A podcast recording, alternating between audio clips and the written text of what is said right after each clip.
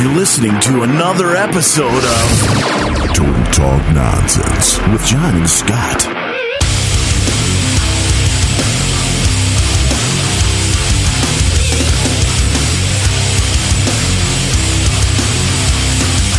All right, Total Talk Nonsense with John Scott. I'm John. And I'm Scott. And this is episode 285, Scott. That's right, John. 285, and almost just short of four weeks ago. Yeah. We did 284. You know, I have acquaintances. Um, I was going to call them friends, but they're really not friends. They're acquaintances, people who know me, right? Yeah. And I never hear from these people. I go years without hearing from these people. If we don't do a show in two or Uh, three right. weeks, that's when I hear from them. Dude, what's going on, man? What's what's going on? What, did you guys quit or what, man? What's up? That's when I hear from them. so distorted?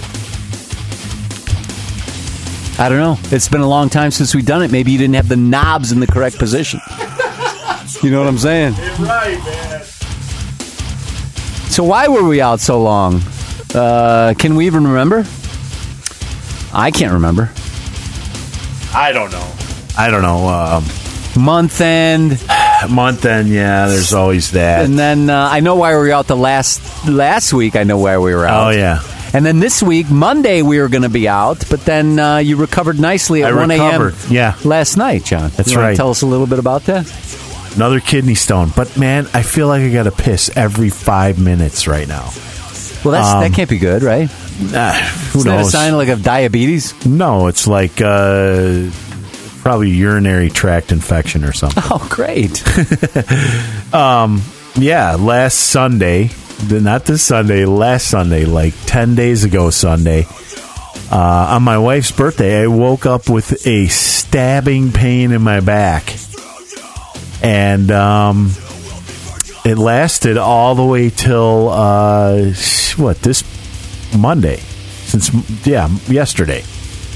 And then uh, at some point in the morning, I uh, well, let's let's digress, shall we? We, Yeah, we can digress, sure. Stabbing pain. Uh, told the wife, "Yeah, I'm not going to work. I didn't go to work last Monday, last Tuesday. Called the doctor. The doctor's like, "Hey, man, it's it's a kidney stone again. You got to catch it. You got to get it this time." I go, "I'm trying. I'm trying." So my wife gives me this giant. Uh, uh, mesh metal mesh strainer for vegetables you know? This time it's it's like a screen so it's small enough screen to catch a stone.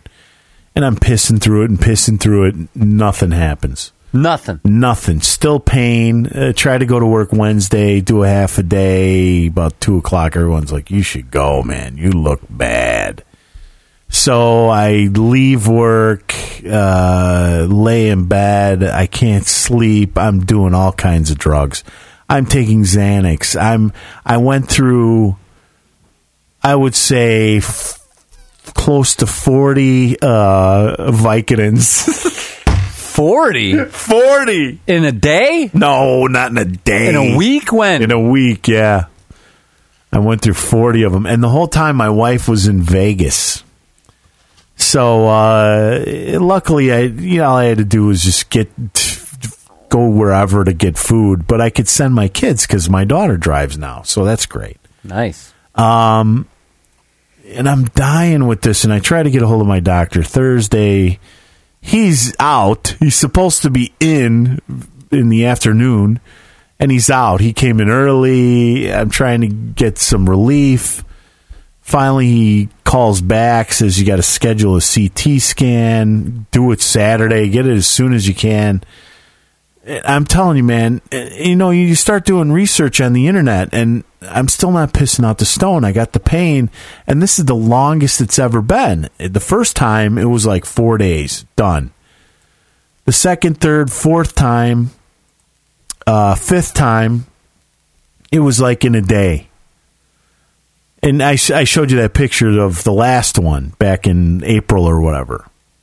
And uh, that's the one my wife accidentally threw down the drain. And if we had it, I'd already be being treated for whatever kind of stone it is. So they have to look at the stone, figure out what it's made of, and then Right. they can they can do stuff to you. What is it? Uh, quartz? Is it uh, marble? What? Anyway, so uh, you know, so I get a hold of the the doctor, and he says schedule this appointment. So I try and schedule it. They won't get me until Monday afternoon, right? This last Monday, yesterday. So I call him back and I go, listen, hey, uh, dude. I call him on Friday. I said, listen, uh, do I need to go to the ER or something? I mean, my kidneys got to be filling up with with urine. You know, it's got to be backing up. You, you think about it, right? A hose or whatever. There's some pressure building behind there. And uh, the only relief I found, Scott, and I, this is a tip for everyone out there um, who has a kidney stone, is leaning against the sink and jumping up and down. I would jump up and down, jump up and down, and it would kind of make the pain go away, and it actually made it feel like it was moving down. People were saying, "Do jumping jacks, do this, do." I'm not doing no fucking jumping jacks. Does it look like you're humping the sink? yeah, kind of. I'm not fucking it. No, I'm jumping like I'm Jumping. leaping. Leaping. I'm using the sink as uh, balance It's like a banister. ba- banister. But you know, I, I at least three nights I put my face in the pillow and I screamed. You know that muffled scream you do in the pillow when you're in searing pain. I don't know if I've ever done that. I probably have. Oh, I can't remember. love of fucking Job. Uh, so I, I, I, yeah, I had this shit going on,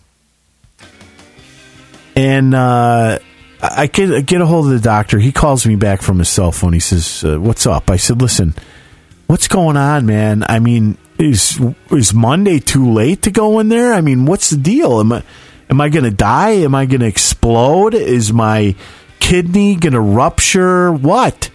He starts laughing. I'm like, "It's not funny." He goes, "You're not going to die, John. Everything will be fine." It's okay. Monday is fine. It, it, it, I can't believe you have not passed it yet, but it's okay. Okay, great. So pick up the wife from the airport at midnight on Saturday, Saturday night going into Sunday. Uh, S- Saturday, I actually had a good day. I woke up. I took my son to his football game. Uh, watched his game. You know, took him at seven o'clock. You know, they take the bus now. It's high school and all that. And um, I drove out to Evanston, watched the game. Great game. They almost won. They had the ball. They were winning. They had one minute left, and the second play, the running back fumbled it on like the five yard line. Ouch. Yeah. So uh, they lost. Uh, but anyway, so they're three and one. Uh, so I I just start. I, I did great. We had lunch. All of a sudden, I start going downhill, and a couple hours before I got to pick up my wife, I start getting the chills, and I, I had a fever of 101. And it says if you get a fever, you need to go to the ER. and I'm like, I can't go. My wife's flying in. She's not going to know where I am. My daughter doesn't know how to navigate the airport. It's already 10 o'clock. I'm not going to call like Scott or somebody. Hey, can you pick up my wife? You could. Uh, I guess I could. I owe your wife fries. I owe her a ride home from the night she had to drive me home after the the uh, practice. It was a practice, right? Yeah. Yeah. I owe your wife all a lot of things. I'll have to remember that. Remember but that. I I didn't remember it. I was just thinking about all this shit, and I'm like, I'll just take some Tylenol, or I'll take two more uh, Vicodin and lay down. And I'm thinking, all right, I can drive after two hours with Vicodin because it really doesn't totally kick in. It starts wearing off at the two hour mark. So I, I take the Vicodin, I lay down, and I break the fever. Great. I still feel like shit, but still, I could pick the wife up, tell her I feel terrible. On the way home, I start talking about, you know, if anything happens to me, there's enough money to cover the mortgage on the house and the. And she looks at me like, "What the fuck are you talking about?" And she has no idea because I was trying not to like let on how miserable I was the whole time because she's in Vegas and she's wanting to fly home and I didn't want her to do that. Uh, but she has no idea. I mean, to this day, I don't think she still knows the unbelievable fucking pain I was in. So, uh, you know, and I'm thinking it's over. I, I got cancer or something. It's, you know, I'm thinking all these things. How can this pain be so bad? But it's okay, John. You'll be fine. I'm thinking he's wrong.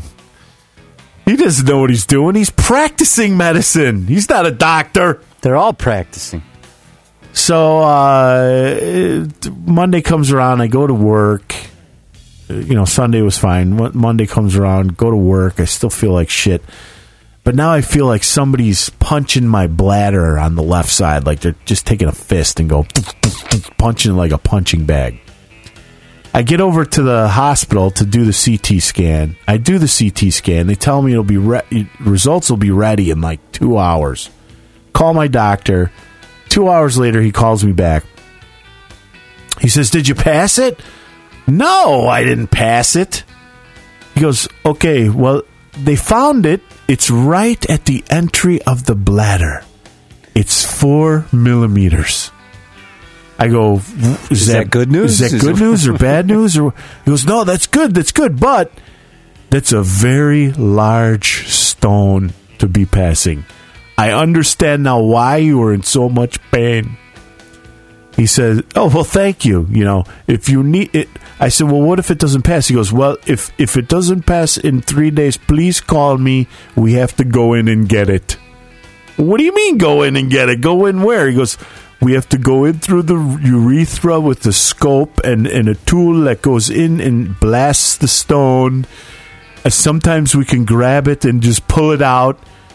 He's got to go through the tip of my penis. Wait a minute, while you're under, right? I don't know. I didn't ask. I just got a cold sweat through my body when he started talking about it. I forget what he called it. Okay, I'll let you know.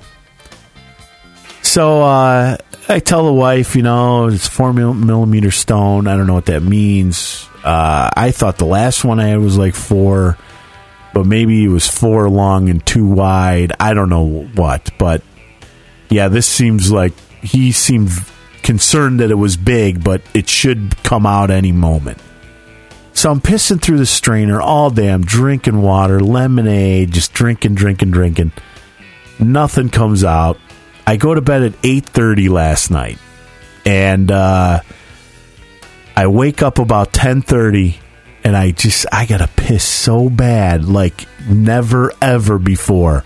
Like I feel, you know how it is. You, you barely get your pants down. You got to piss that bad, you know. And I get the strainer up there, and I start pissing, and I look down, and it looks like uh, Coca Cola is coming out of the end of my schwanz. Oh, like carbonated? It wasn't carbonated, but it was maybe like a, a really dark brewed iced tea. That's what was coming out. I swear to God, dude, I was looking at the, the toilet. I, I should have taken a picture of it. It looked like I had diarrhea from my penis. That's the color it was. It was it was a dark cola brown color. No stone. I'm like, oh fuck. All right. And it and it burned. So I go back to bed, but I'm like, wow, what a relief though. I it felt like wow, you know, like I, I lost a couple of pounds, you know. So I went I went back to sleep and I was awakened about twelve fifty six, I recall, looking at the clock. I get up, I gotta take a piss again. I grab the strainer, walk up to the toilet, take a couple of breaths, because now I'm nervous. I don't want to see like chunks of blood coming out, you know, like clots and whatever. And I start going, oh, it's not so bad. I'm like, do do do do do, and all of a sudden, dink! I feel it come through my urethra, like it's going through the barrel of a gun, and I feel it through the handle of the strainer, and I hear it, dink, like hit the inside of it. I'm like, yeah. And I look, and there it is. So, and it wasn't like a kidney stone, it was more like a dick bullet. A Dick Bullet. Dick Bullet. That's a good name for a band. Dick Bullet. Dick Bullet. Uh, and it was four millimeters. Uh, I did send you a, a pic, I think, didn't I? yes, made my balls shrivel up. so I take it. So I rinse it off. I run down. I show my wife. She's jumping up and down.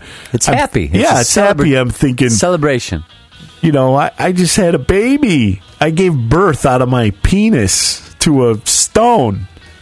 Gonna have to open a 529 college fund for it. You know, they grow up so fast, right?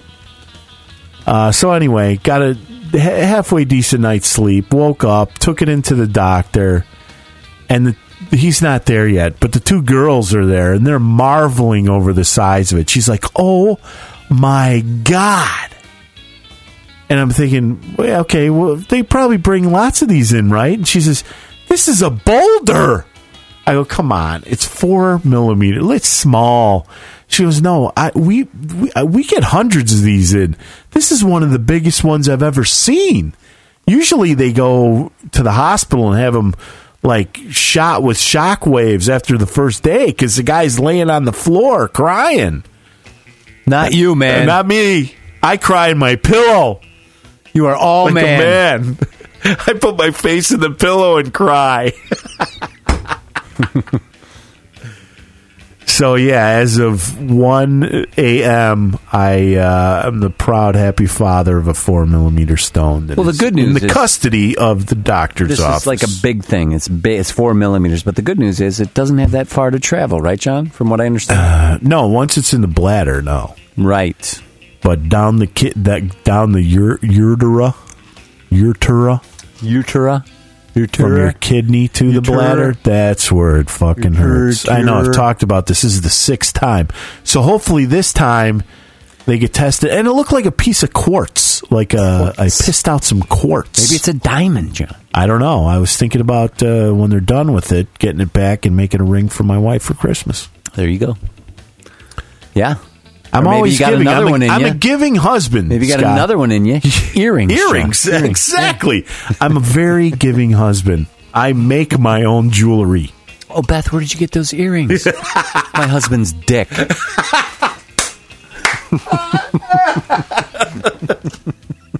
That's out of sight. So yeah, that's been my the last week and whatever. So when do you hear what it is, what it's made of, and what you have to do? Like, do, would you have to change your diet? Do you get more drugs? I mean, how, what's the next step now? well, it could be the drugs I'm taking for Are my- causing are it. causing it. Uh, it's just one drug, um, but it's it's a combination of a blood pressure and uh, diuretic. So that could be, it could be I'm not drinking enough water. It could be I get I have too much salt. Salt could be salt. Um, they don't know. Uh, my sister in law had a huge one removed. She they had to go in to her back with this little sonic machine and zap it and break it into little tiny pieces. And uh, it was because they told her it was from drinking a lot of protein shakes. Protein shakes. There you have it. So when do you hear? When do you find out? So hopefully this week You sometime. dropped the stone off, right? They Dropped the it stone. off. Here They're looking go. at it right The- now. The stone is in their custody right now. And they're going to get back to you. I have visitation at the moment. Very good. But you will get it back. They will give it back to you. I don't know. No, I don't think so. They won't? I don't think I would want it back. I asked. I asked, hey, I, that's mine. I made that. I Yes. want it back. Well, we'll see. We'll see. I see. All right then. Well, good luck to you and your stones and your kidneys. But moving on, John. Two eighty five. We Yeah. have a lot to cover. TTN news, John. We got a lot of TTN news. First of all, George Biggs wants to come in. Oh, So, really? Before we even schedule that, are you comfortable with George coming to your house, John? Uh, I don't know. We'll see. George Biggs. Here's what he said. George Biggs. Wait a minute. Where's my fax? Biggs. I can't even work my stuff anymore, man. He asked me, John, you know, because we we bonded uh, at your gig. He asked, so he reached out to me, John. anus. Hey, Scott, you were wondering when I can come in and do a show with you guys. That's interesting language, how he, how he spun that, isn't it? Yeah. I What do you mean how he spun it? Like, because you were there. Hey, man, you should come over to John's to do a show. I never said that. um, I have October 19th through 27th off, so driving up to the northern suburbs and being out late on a weeknight is doable at that time. I would be honored to kick it with you guys if Yeah. the offer still stands. Thanks again, and I hope all is well. George. So, if yeah, I once he knows where I live, he's not going to kill me, is he? right. If I look well, at the calendar, well, Taco knows where I live, so I'm not worried. I guess. If I look at the calendar, that's um, that is a 19th is a Saturday through uh, the 27th through the wow through the following Sunday, Saturday through the following uh, yeah. So that's like yeah. So any time of the the 21st is like when we would traditionally do a show, you know, if nothing else is Yeah. going on. So I don't even know what we. It was so much better when it was on Sunday. I like Mondays better. Don't you? You like Really? Sundays better?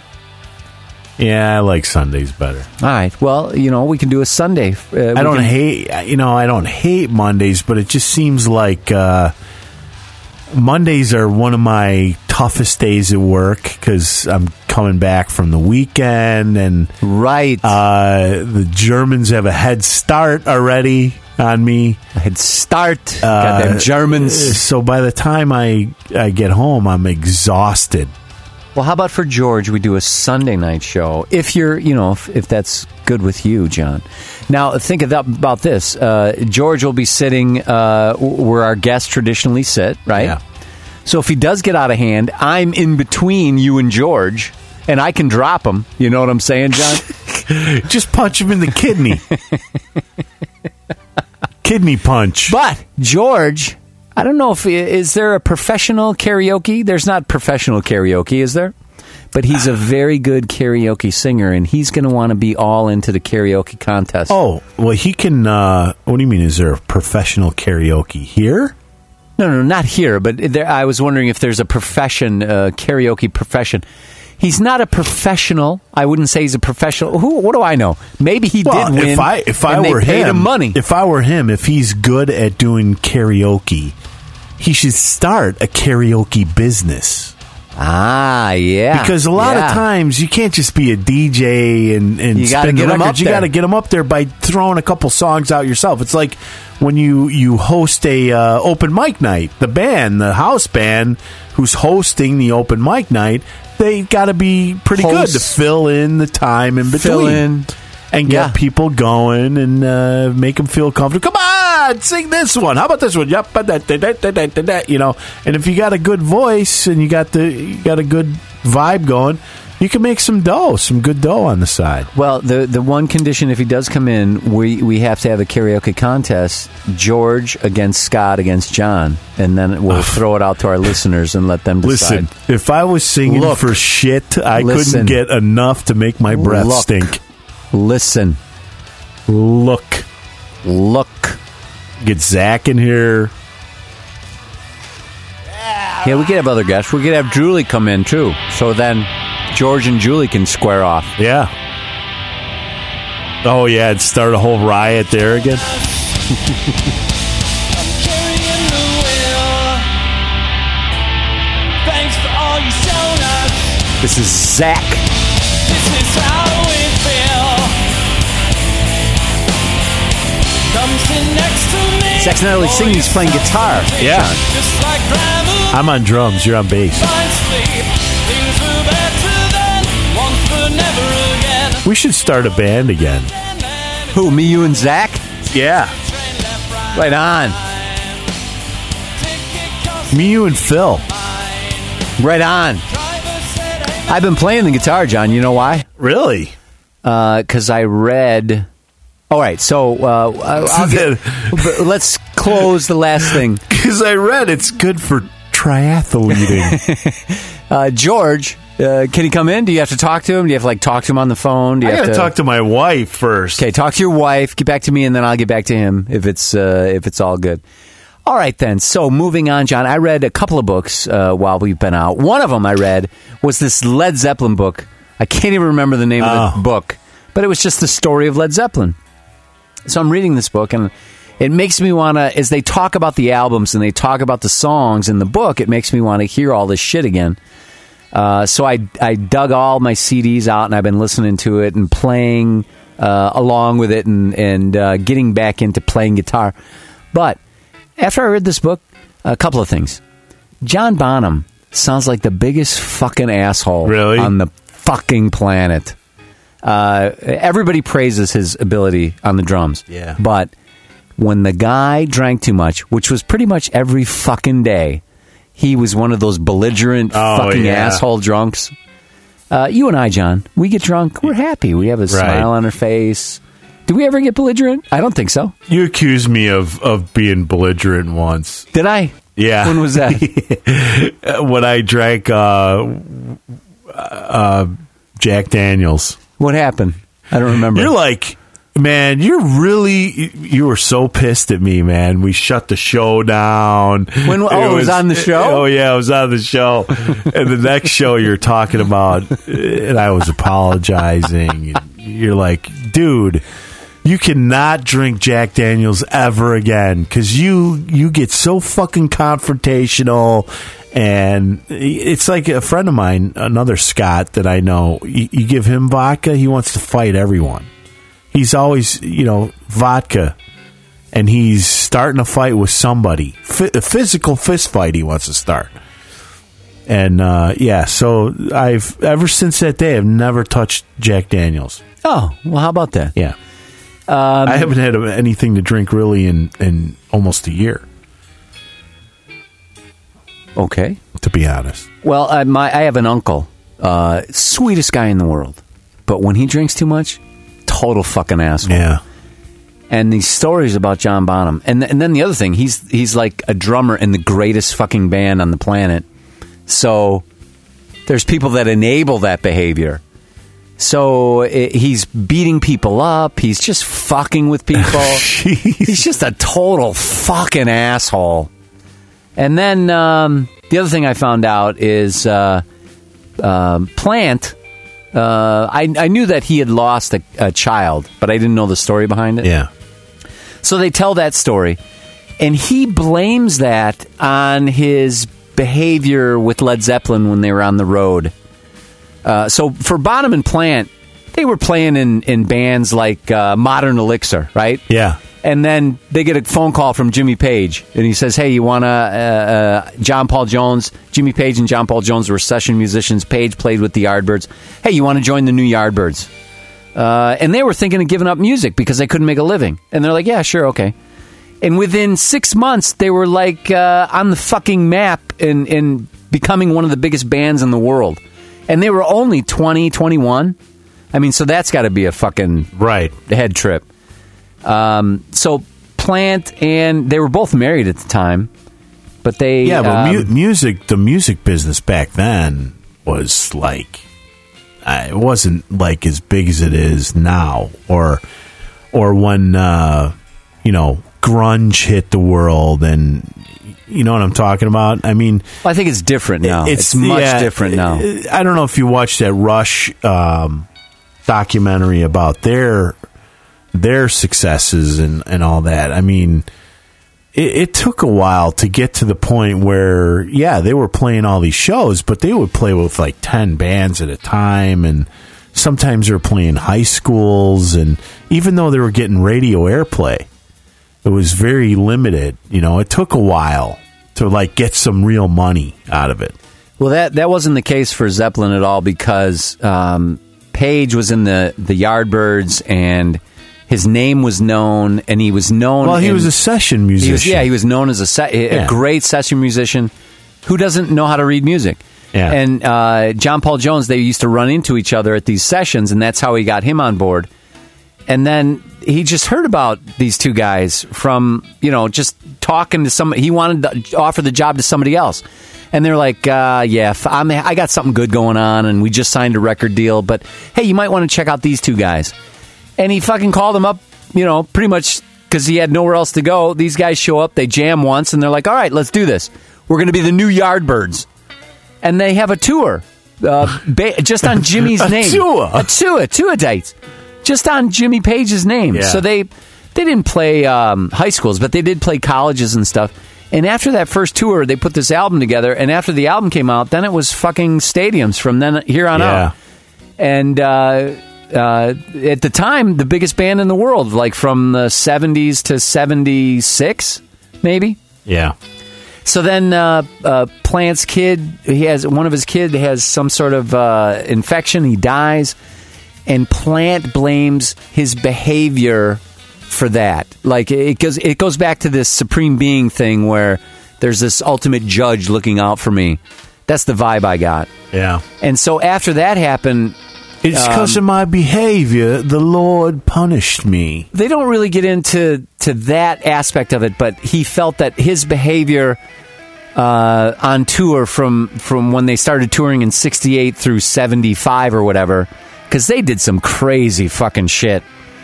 Uh, he blames that Uh, this lifestyle that he led. That's why he lost his son. So it, it just implies, or I infer from that that he, he believes in the supreme being, right? So Yeah. that's the reason uh, Zepp never got back together because John Paul Jones and Page have wanted to do it forever, but Plant doesn't want to do it. He doesn't want to do it because he started this solo career and he did this thing with this woman and it won some Grammys. And he's like, I'm done with Zeppelin because Zeppelin reminds him of this Yeah. dark time where he lost his his kid. Um, but they finally got him back together for um, what do they call it? Celebration Day or something? Yeah. Have you seen that yet? I haven't seen it yet, no. Jason Bonham plays drums. It's yeah. pretty good. I've seen like a thing that he does where he plays with his dad in the background and shit like that, but Yeah, it's good. It's good. It's Yeah. good. But uh, yes, that uh, boy from I can't believe they got back together after all that shit. After all, what shit? Not them. Who? The cheeks of my ass. That's funny, John. Uh, so what else did I find out? Um, oh, the guy, the, That's the, the best, ain't it? the drummer from Cream. What's his name? The drum, not Lenny Bruce. That's the comedian, right? Lenny What's the drummer from Cream? He's the guy who sings too. Uh, when uh, when Zeppelin got back together with the uh, Bonham's kid and they just released that latest DVD, he went on a fucking rant. I, I didn't hear about this when it happened, but it was in the book. And he said, Ginger Baker, dude. Yeah, is that it, Ginger Baker? Ginger Baker. Pretty Jimmy sure. Page is shit, man. He sucks. Eric Clapton knows how to play guitar. Jimmy Page doesn't know shit. He's I don't. And I guess they had to tune down, like AKC had to tune down, Yeah. so that Plant could sing the songs. And he was railing on him for tuning down, and we would never have to tune down. And Cream was way better than Zeppelin, and they suck. Ginger Baker, really? What else did I find out in that book? um, I guess I knew most of the stories, but it was just reliving that narrative. And then some of the he, there were some stories I didn't know about the recording of the songs and and shit like that. Oh, and the other thing is, and I had heard about this before, is the plagiarism that went on. They basically stole the entire fucking first album. Who did? Uh, Zeppelin and Page Oh, from blues. from blues, tunes- yeah, tunes, blues riffs. They they took different riffs and and Plant even lifted lyrics, uh, word for word. Yeah. I never knew that, but they they uh, made an eclectic um, blues. Like they took ideas from ten songs and they made one song out of it. But some of the songs were just duplicates. Like um, was "Whole Lot of Love" was that the second album or the first album? I think that was the second album. So now, if you buy a CD, uh, they credit the guys that they're they they have uh, songwriting credit for the Yeah. the guys who actually wrote the fucking song. but uh, really interesting story, and, and it really started to fall apart when Plant's kid died and Page started uh, the smack on the heroin. And then uh, somebody, oh, Plant got in a car accident too, and they had to cancel. They were off for like a year because he couldn't tour because he fucked up his uh, broke legs and shit like that. and that was in '76 or '77, and then it's just all downhill from there. All downhill, and then bottom, Downhill. bottom. You know, drinking again. He bites it. Hey, the guy was only fucking 32 years old. Oh yeah, Led Zeppelin's song "Whole Lot of Love" contained lyrics that were uh, derivative of Willie Dixon's '62 song "You Need Love." In 1985, Dixon filed a copyright infringement suit, resulting in an out-of-court settlement. Later pressings of Zeppelin II credit Dixon as co-writer. I had no idea. Oh, there's a lot of. You're right. There's a lot of Zeppelins. Uh, Led Zeppelin 2, parts of the song Bring It On Home were copied from so- Sonny Boy Williamson's 63 recording Bring It On Home, written by Willie Dixon. On the same album, the Lemon song included an adaptation of Howlin' Wolf's Killing Floor. In 72, Arc Music, the publishing arm of Chess Records, brought a lawsuit against Zeppelin for copyright infringement over bringing Bring It On Home and the Lemon Song. The cases were settled out of court for an undisclosed sum. Zeppelin also paid a settlement f- to the publisher of Ritchie Valens' song "Oh My Head" over "Boogie with Stew" from their album uh, "Physical Graffiti," which borrowed heavily from uh, Valens' song. How about that? You knew Yeah. about the Ghostbusters, right? The list goes Mar- on and Marty, on. Marty was on here telling us about that. Or no, he told me about that. Uh, Ghostbusters, Ray Parker Jr., who did Huey- the Ghost, Huey Lewis and the News. so sued him, Yeah. sewed him, Sodom. yeah. Wow, Yeah, but when I uh, I got into Zeppelin at a midnight movie, I saw "Song Remains the Same," and I was fucking blown away. The movie sucks. I mean, there's that whole intro and Yeah. those dream yeah, sequences. with the racing Just car. show me the live Yeah, fucking good- footage right. already. already. Waste my time. But the live footage, and, and that was kind of sloppy, and, and Yeah. the edits were kind of lame. But I was just fucking blown away by the energy and by the music, and that's when I got into them. So it was like, I when did I see that? In 1982 at a midnight movie, or 1981? And uh, yeah, there was, and they talk about that in the book that the the like the first seven years they toured, it was just the band. They didn't have anything other than the band. Uh, and then in '77 they started getting lasers and all that other shit. How about that? 1967, Dazed and Confused. He ripped off Jake Holmes' song of the same name. Even the same name, which had been performed by Jimmy Page when he was with the Yardbirds. In 2010, full, uh, uh, wait till 2010, and he files lawsuit against the guitarist for copyright infringement in United States District Court, claiming Page knowingly copied his work. The case was dismissed with prejudice in January 2012. Both a stipulation filed by both parties. The 2012 Led Zeppelin release Celebration Day credits the song to Jimmy Page, inspired by Jake Holmes. Well, there's a story about Stairway to Heaven that that was ripped off. The get the uh, chords, the uh, the opening. Oh, really? Yeah, I mean, if you really want to get to it, uh, almost all the hit songs have the same chord progression, and they come from you've played that before. Yeah, they come from uh, certain a certain song from back when. What is it called? Uh, I can't even remember that. I played it one time, and but it was like a. Um. Oh, here it is. Uh, in classical music, software exists that automatically generates music in the style of another composer using musical analysis of their works. Most notably, David Cope has written it. No, that's not it. It was a um, it was a classical uh, artist. Oh, here we go. Here's one. As well as some artists abandon the stigma of plagiarism altogether. Composer Dmitry Shkovachkovich perhaps commented sarcastically on the issue of musical plagiarism with his use of "We Wish You a Merry Christmas," an instantly recognize recognizable tune in his Prelude Number Fifteen in D flat. Um, so he's saying it's accidental, it's unconscious because you've heard it at some point, and and usually it's they they come from these like all the blues scales are have turned into rock songs now. Mm-hmm. They've just dropped some of the some of the sadder notes, you know, and made them more up tempo.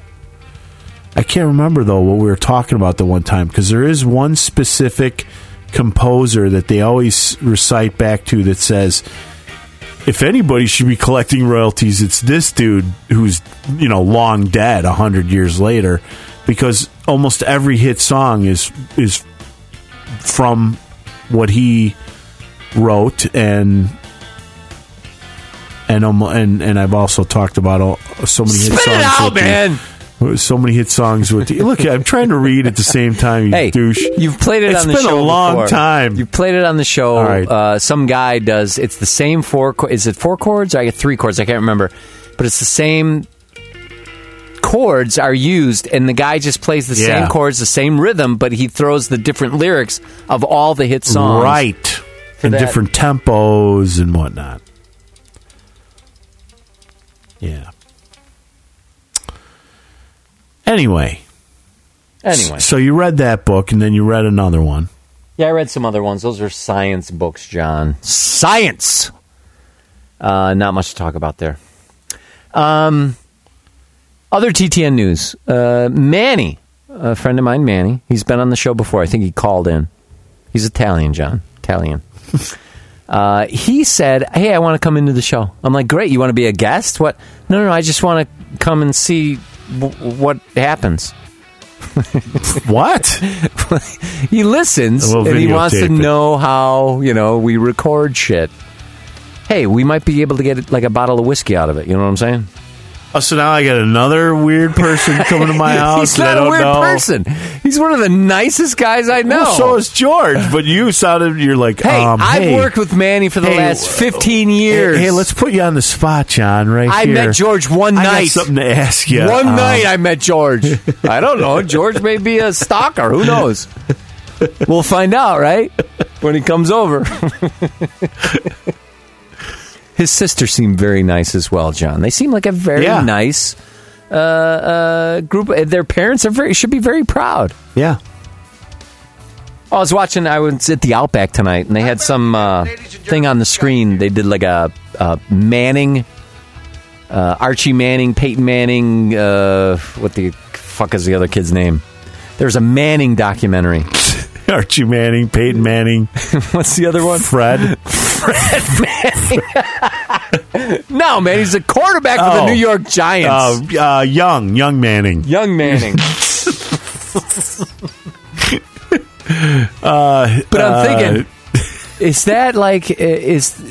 Could you claim the great? I you- can't even remember his name either. Can you claim you're the greatest parent on the planet when you have two sons that have both won Super Well, Bowls? right. Right? I mean, how fuck, fucking cool is that? Yeah. Hey, hey, uh, John, how's Nathan? Oh, he's doing well. Eli. Eli. Manning. Eli. Like if if he called into the show, if uh, what the fuck is his name? The dad's name. I just said it, Archie. If Archie called in the show, hey John, how's Nathan doing? Ah, they were in this football game and they were they were winning with a minute to go, and then the running back fumbled. How are you doing? Well, both of my sons have won Super Bowl rings, John, and my oldest son Peyton is probably going to win MVP in Denver this year. How about that? Yeah. I mean, their careers aren't even over. Yeah. I say, why don't you suck it, Archie? suck.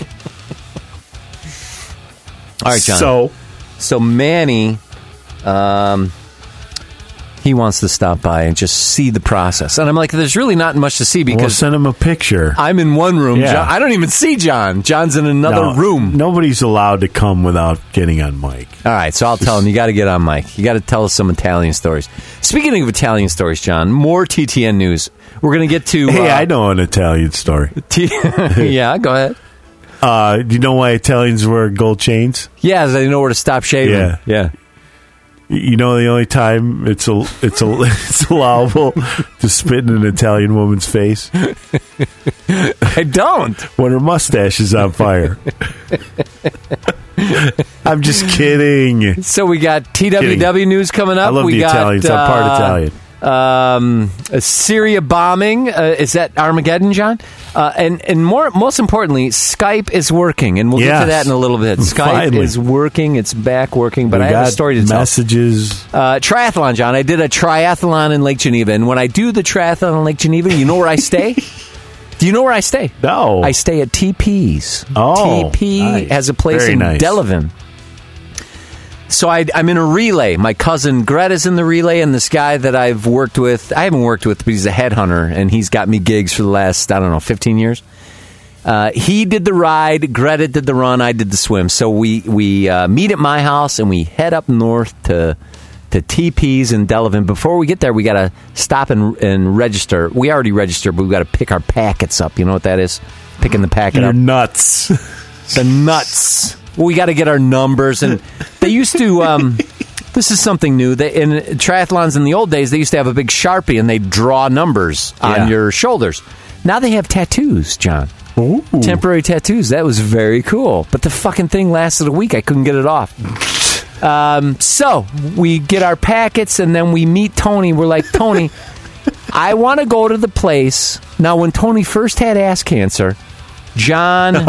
If I ever hear you say that again, Steve, uh, Nick, Dan, Yeah. and Tom O'Connor and me, we went up there and we took him out to dinner to this place. It was called um, Hogs and Kisses. No. Waterfront. The waterfront. Oh, yeah. So. I, I'm texting him. I'm calling him. Hey, we're on our way up. Uh, we got to. Uh, we should be ready about 7:30, between 7:30 and 8. So I want to eat at this place that we took you to that last time. That's where we want to go. Yeah, that's the waterfront. All right, where is it? Uh, it's it's. Uh, yeah, just Google it. You know. Uh, Just Google it. so I Google it, and and we end up at this place in um, It's gone. though. Fontana Beach. No, there's there's fucking two of them. Oh. So I end up at this one at Fontana Beach, and I'm looking at it. I'm like, this isn't it. This isn't the fucking place. So I'm calling him back, and he's like, "Where are you? I'm here. I'm already here." Like, dude, I'm standing in front of this place called the Waterfront, And- and it's not the place Right. that we were at. So he You're at the Abbey, right? yeah, yeah, Yeah. I'm at the Abbey. So he hands the phone to this woman who works at the waterfront. And she's like, yes. Um, It's like Williamsburg or something. you or need Williams Bay. directions? Uh, yeah, I need directions. I'm at the I'm at the Abbey one. Where are you guys? Oh, we're just on Route 50. So all we had to do was head back north, maybe a mile or two, and then take a left on Route 50, and we're right there. So we Oh, get there. Is it Delavan? It's uh, yeah, I guess it's Delavan. Yeah, So there's Delavan. waterfront restaurant and the waterfront waterfront pub is where TP was. Why the fuck would they name this? It's not near the water. This place where we met Tony. It's nowhere near water. Why would they name it I'm that? here, you dummy. So we get there, and I had my uh, uh, Jack and my cousin had never met Tony before. So I, you know, I say, hey, he's a little rough around the edges He's a little rough. don't mention Obama, and uh, everything should be great. And Tony was Mr. fucking host. It was Oh, yeah. unbelievable. Mr. Sophisticated. No mention of niggers and wops and chinks. None of that. Mr. Super Cool. He is a great guy. You know, he always asks about my kids every time I say, "Hey, how's the kids? How's the kids? How's the kids?" You know, he, he's a nice guy. Yeah. His thought process about things is a little fucked up. It's like idiot abroad. I think we have a show with TP. Oh, yeah. Definitely. like like how Carl, uh, Ricky Gervais's buddy is, you know, his viewpoint on everything. TP's views. I mean, we got it right there. Right there, John. But he's he gets a little uh, uh, shy, I guess. Yeah. Uh, with the ladies. uh, not with, yeah, I guess with the ladies, but when it comes to expressing his views, unless it's Yeah. in a very private situation, or one right? where uh, he's got some backup. right, or, like yeah. my family. yeah, exactly. So we have a nice dinner. Uh, we go back to his place. We have a bottle of wine, so everybody has a glass of sounds wine. a little gay. Doesn't it sound gay? We have a nice dinner. We Nice go back to dinner. his place. We have a nice bottle of wine. And then we put tattoos on each other. That's exciting, John. so we get to sleep, then we got to get up at, uh, I don't know, 6 o'clock in the fucking morning. So we get up at 6, and Tony's got to get up at 6 because he's got to go to work at Home Depot. So we all leave his house. He goes to Home Depot. We head down to Williams Bay. It used to be in Fontana. They moved the transition area to Williams Bay, right? So we head Yeah. down there. Uh, we get the bike racked, and uh, it's 34 degrees, John. wow. So they mentioned the race was supposed to start at 6:30, uh, which means our wave would probably leave at seven, and they make an announcement. Due to the fog, uh, we're going to have to delay the race by an hour until the fog lifts because they don't want people swimming out Right. there and they can't see them, Right. and the swimmers can't see where they're fucking going. Drowning. Right. So, okay, another fucking hour. We could have slept another goddamn hour. So now the race is going to start at 7.30, which means I'm going to start at 8 o'clock. So now I got all the fucking time in the world. I fucking hate that. But, uh, well, not but. Uh, Jack, well, Jack and Greta, this is their Jack butt. Jack butt. Wine back at his place. uh, they've never done a triathlon. So Greta is not nervous at all because she's done half marathons. She's getting ready for the Yeah. Chicago Marathon. She's done a ton of races. Jack is this bike rider, but he does like these mile sprint races and five mile sprint races. So 28 miles, that's fucking new to him. Oh, I told him it was 20 under 25 because that's the Olympic distance. For whatever reason, they said, oh, it's 28 this year. So he was all bent out of shape about that because he was training for 24. That's how fucking sophisticated Yeah. his training is. You see what I'm saying, John? Right. So then I mentioned, oh, by the way, it's 28 miles. He, he was like, what the fuck? What did you? I, my training, my whole training was for 24, man.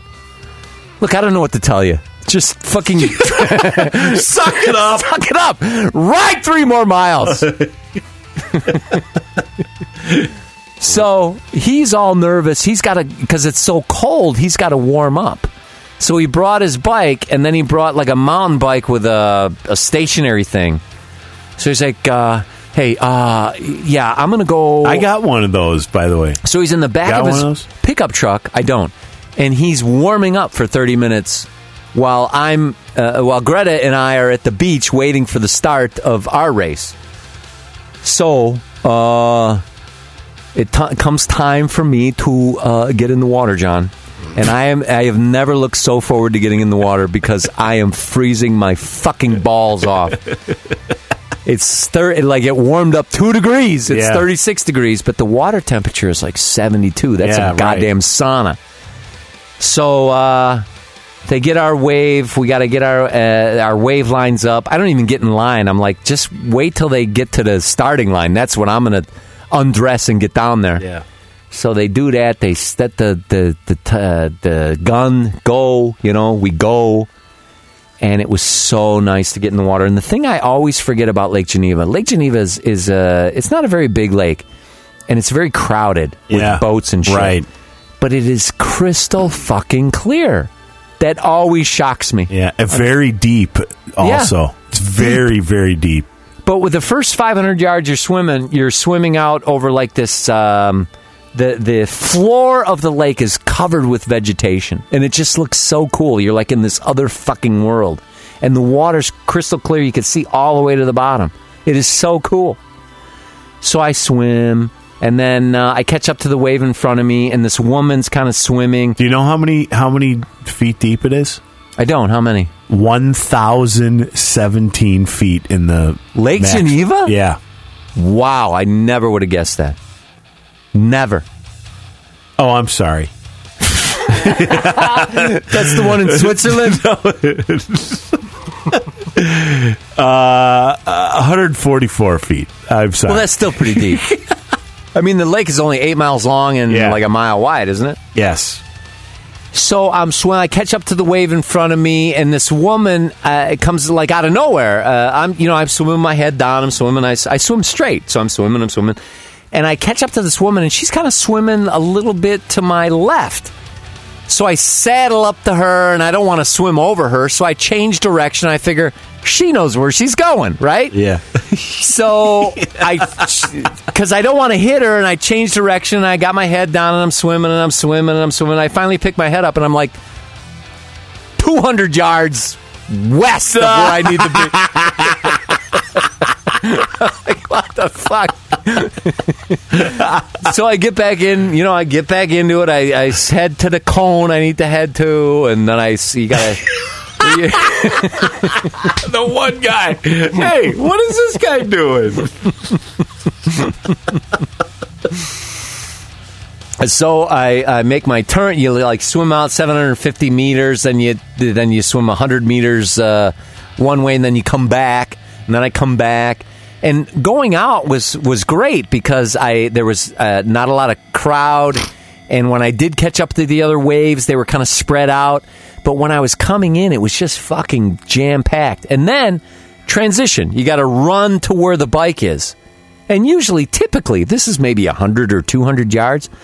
This is like a fucking half mile I got to run in bare feet. Oh, God. So I run, and then I they have this uh, electronic timer. It's on my ankle, so I got to take that off. I give it to Jack, then Jack goes, and then Greta and I hang out, and then Jack takes an hour twenty five or something. He comes back, then we give it to Greta, then Greta runs, and then she finishes. Get this, John. I thought there's no way we'll be in medal contention, right? There's Yeah. the fucking no. This is the first time they've ever Right. done this. Especially with you swimming Yeah. off course. So- off course. we came in sixth place. I mean, Wow. we, didn't win a medal, right? no, because but only the top three. Holy shit. But the- Out of how many? I don't know, like thirty something relay teams. Wow. But Jack, the, within two minutes of Jack finishing, hey, we got to do this again next year. I had so much left in the tank. I could have, I could have, and it was all downhill. Yeah. I, we got to come back.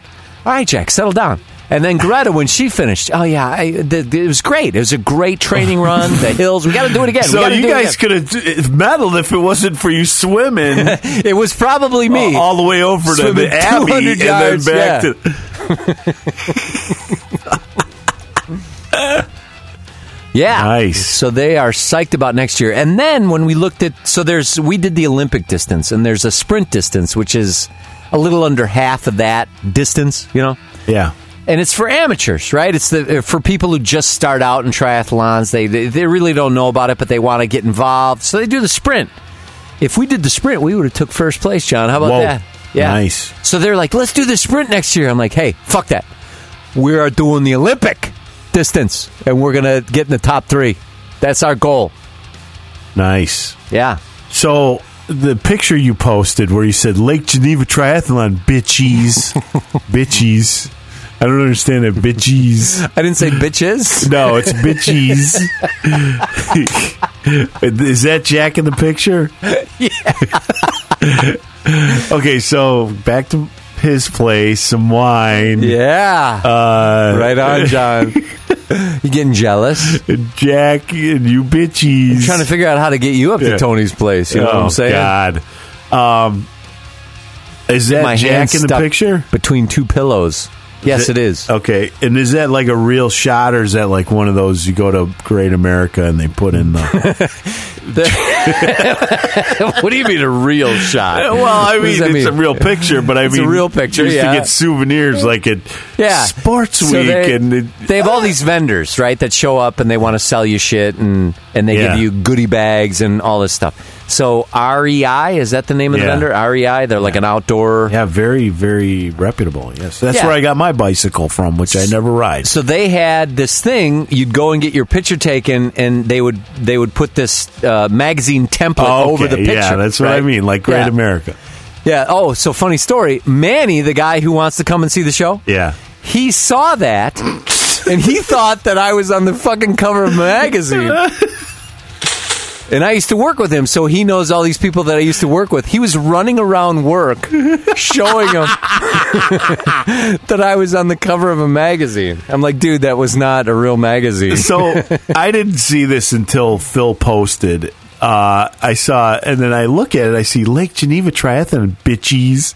and then Phil, the bass player, posts, "Nice, the famous Scott with secret life partner," and I lost it. I went, "Oh my god!" Because I've never seen this guy before. I'm like, "What? What the fuck?" Right. Right. And I That's got man and I got some major man boobs there, but Jack looks like he's got a little set too in that picture, rubbing against your nipple there. Jack's a little gay. Jack, uh, in the last year, he's uh, developed some uh, boobs, but we're true. You know, he's gonna he's looking forward to next year, and, and I'm hoping that uh, he'll get back into shape. You know what I'm saying, John? Oh, he's he's gained some weight. Is in the last year, he's gained some weight. Yeah, Yeah. So he's got the boob. he's got the boob. Somebody else mentioned that to me about his boobs. Who was that? Well, it's just kind of the way the shirt is. I think if he just had one like solid color, uh, it's the way the black kind of like swoops down, so it makes them look like Thank you for noticing, John. Thank way you for bigger than they are. what? what are you the detail. Thank you for sticking up with my secret lover. sticking up for? That's sti- sticking up with.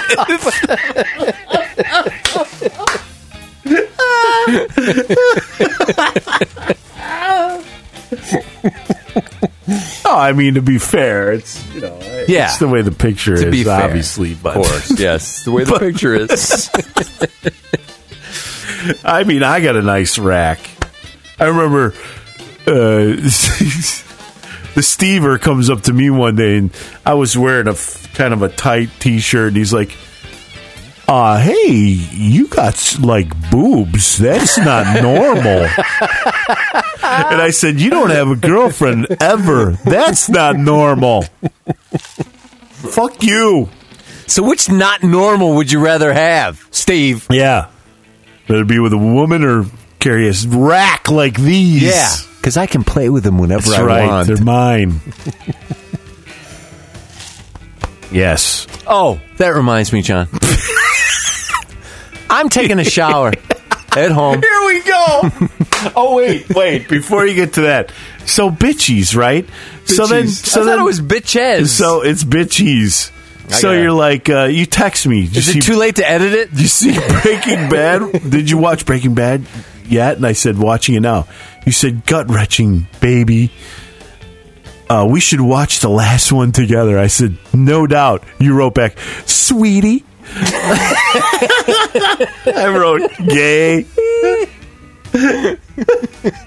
I wrote, no doubt. You wrote, sweetie. What is that? What is sweetie? Uh, I don't know. Just in a good mood. Sweetie. Bitchies. All right, so I'm looking at the picture right now, right? Yeah. All right, so I see some boobage, but uh, I have a swim cap on with sunglasses. And Manny's running around showing everybody that I'm going to be on the on the cover of Travel.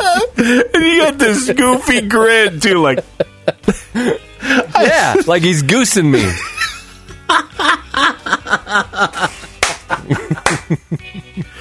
Oh my god. God bless you, Scott. That's exciting, John. God bless exciting. And uh, You and Jack. I took the week off, but I started uh, working out for next year, John. I'm psyched about next year. Nice. Yeah, yeah. I saw the best movie ever. Hold on before we get to Oh. movies. We're not done with TTN News. Crying out loud. Not only that, John. The Word Whore found a co-host for Air Out My Shorts.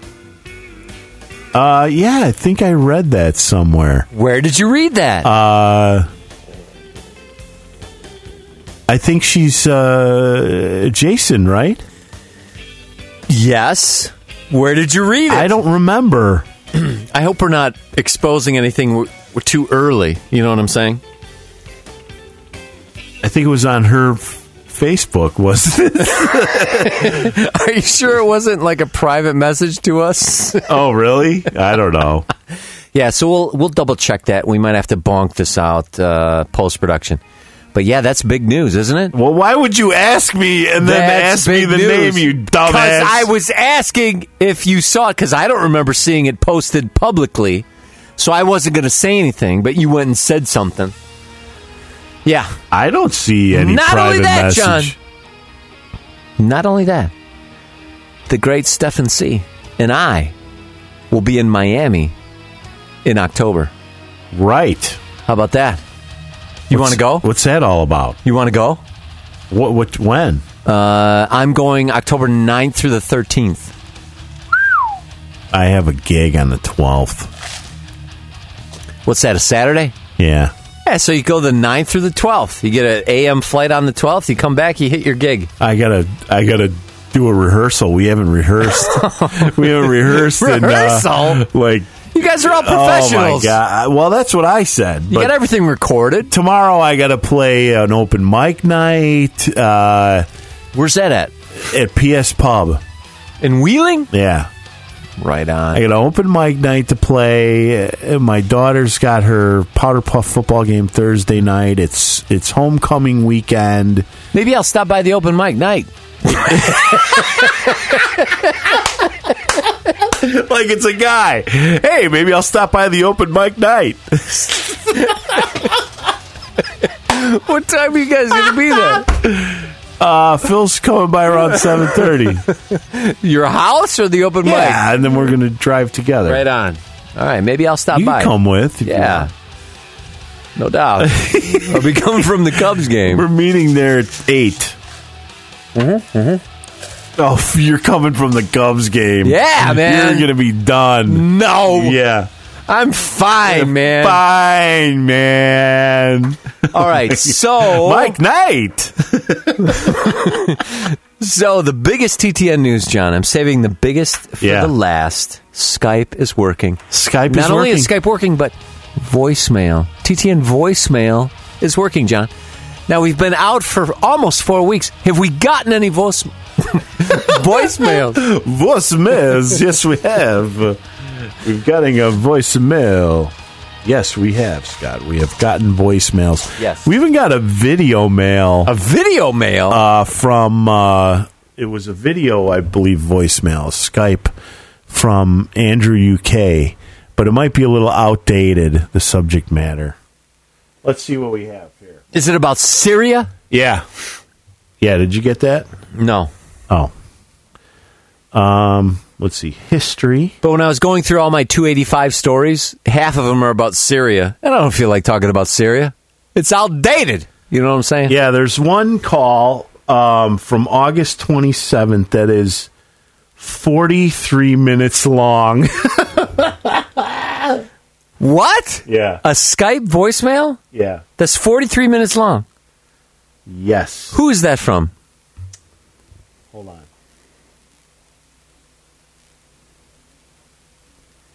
43 minutes of somebody talking to a voicemail.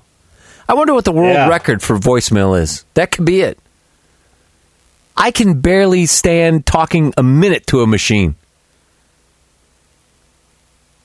43 minutes. Right. That is something else. I need to listen to Oh, that. I know what it was. Uh, we were talking to somebody. I'm sorry.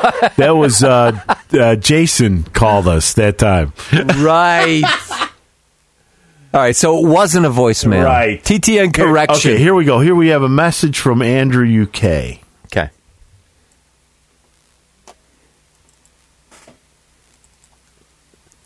Here we go. It's coming up. It's here we go and start. Hey, John and Scott. It's Andrew in the UK. Hope you're well.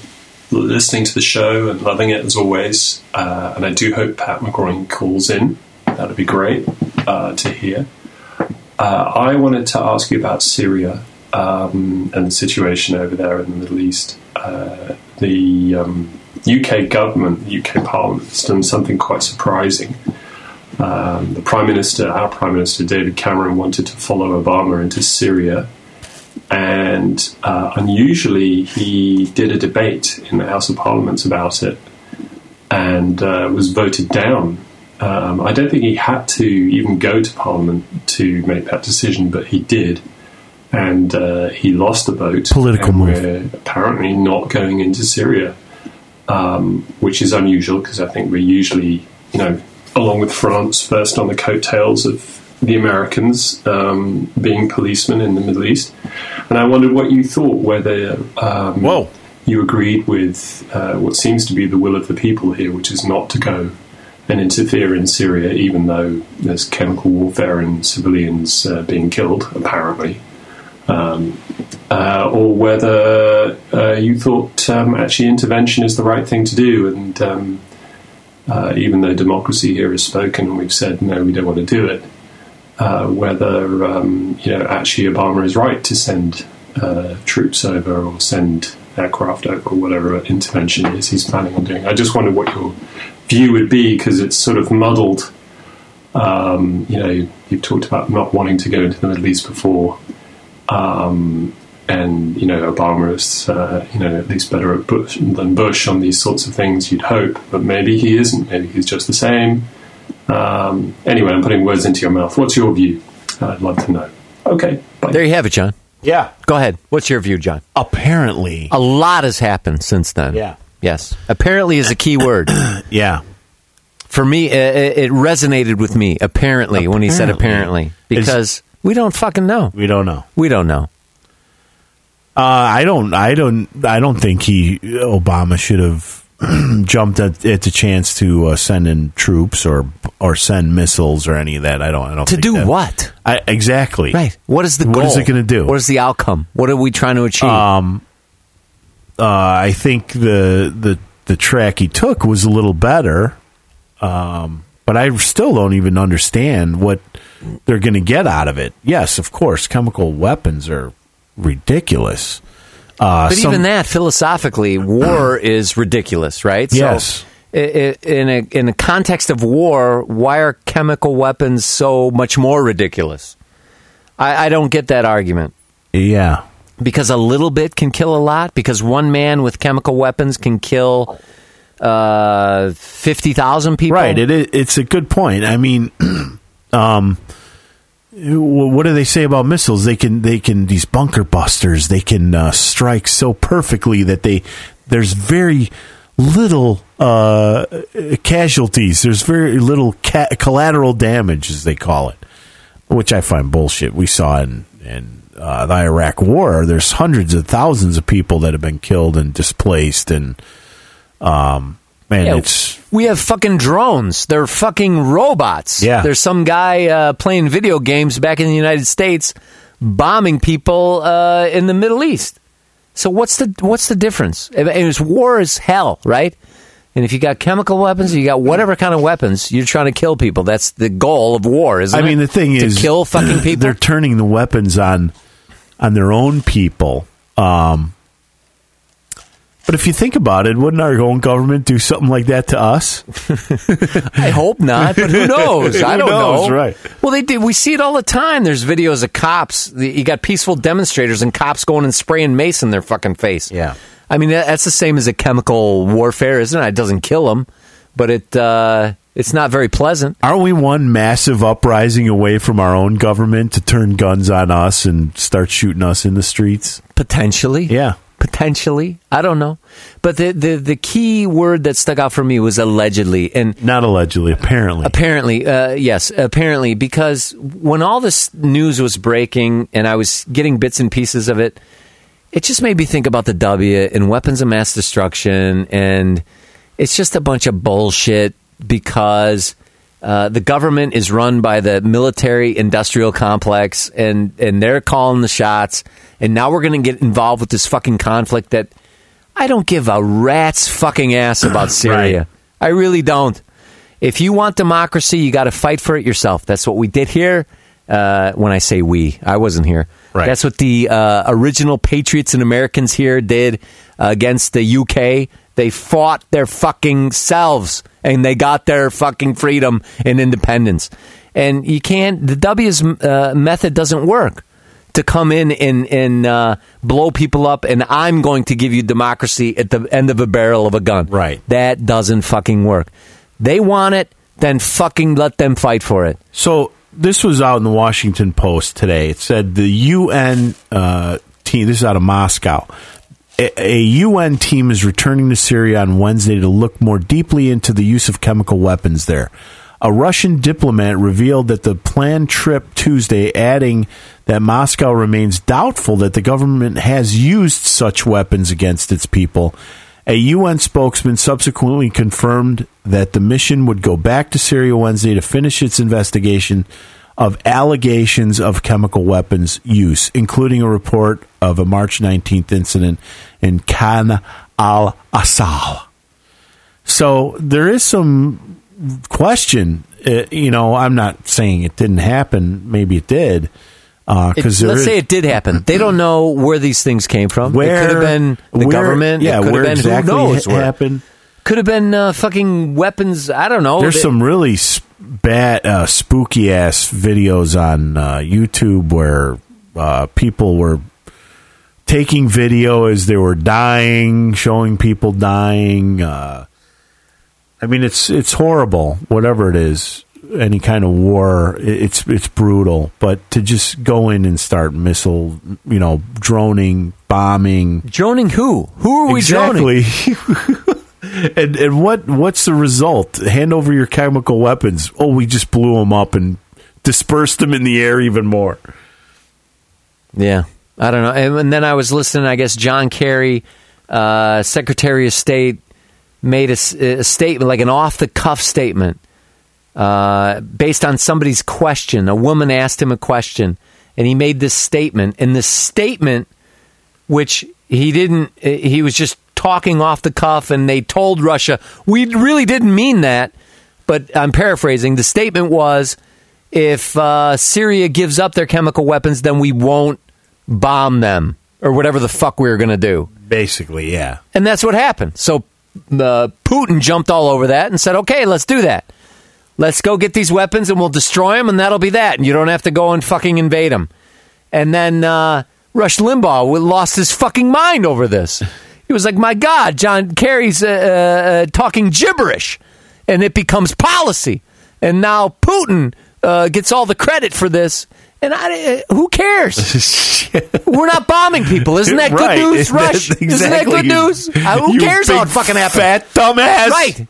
If a clown strolled through and made somebody laugh and they decided not to bomb, wouldn't that be good news? No, not for Rush. Not for him. Draft dodging pussy. Yeah, not for him. Chicken hawk.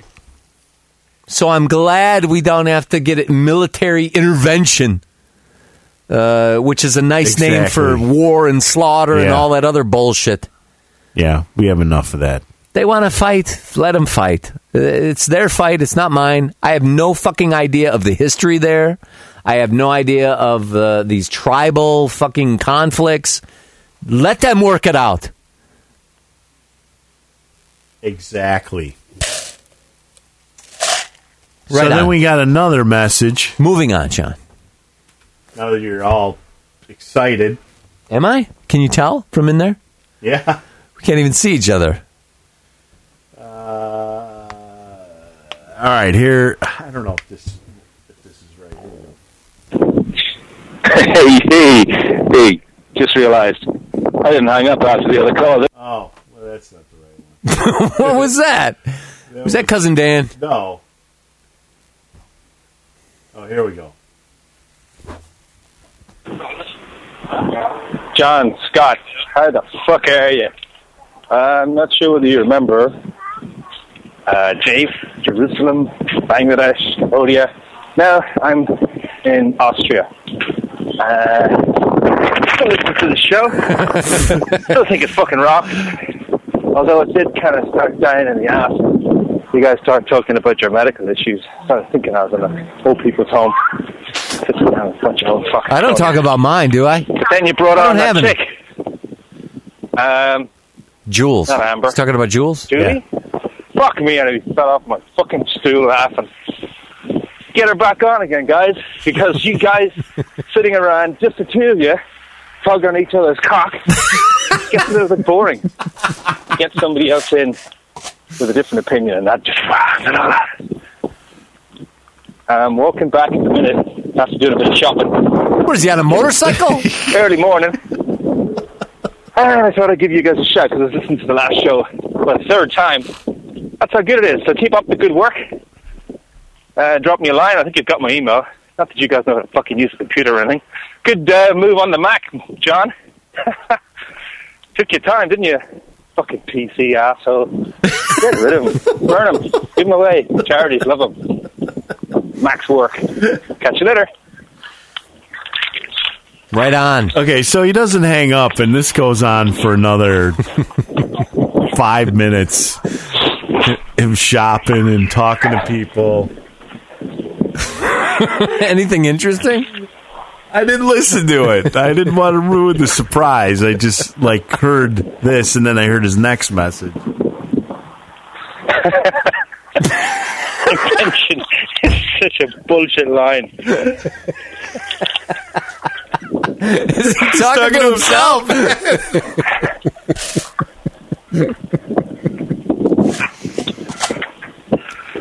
yeah, yeah. What's his name? Dave. Dave. Right, Dave. You Dave. say Jafe? Dave's not here. So yeah, this kind of goes on and on. And he's shopping. Seems like a happy guy. I think he's like a. He travels around a lot, and he calls Yeah. us from all these places. I think he kills people. He's like uh, Chuck Barrass in the CIA. Yeah.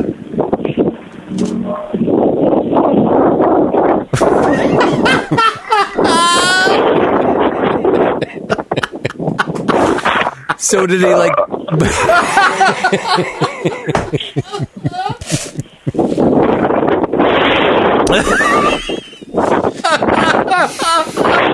what the fuck is he doing with his phone? know. He's juggling it or something.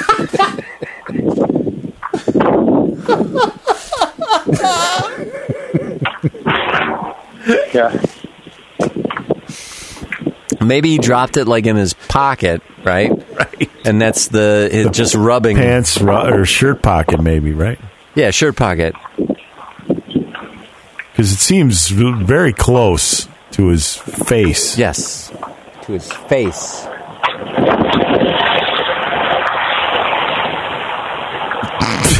It'd be a great idea for a podcast. Just collect all these recordings of people that left their phone on and play them. Yeah.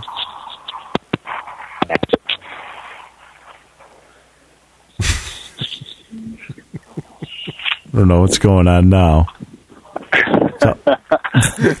Yeah, which one? This one? I shoot you in the face with this one? if we hear any gunshots, we know he's an assassin. It's really quiet, too. It'd be like,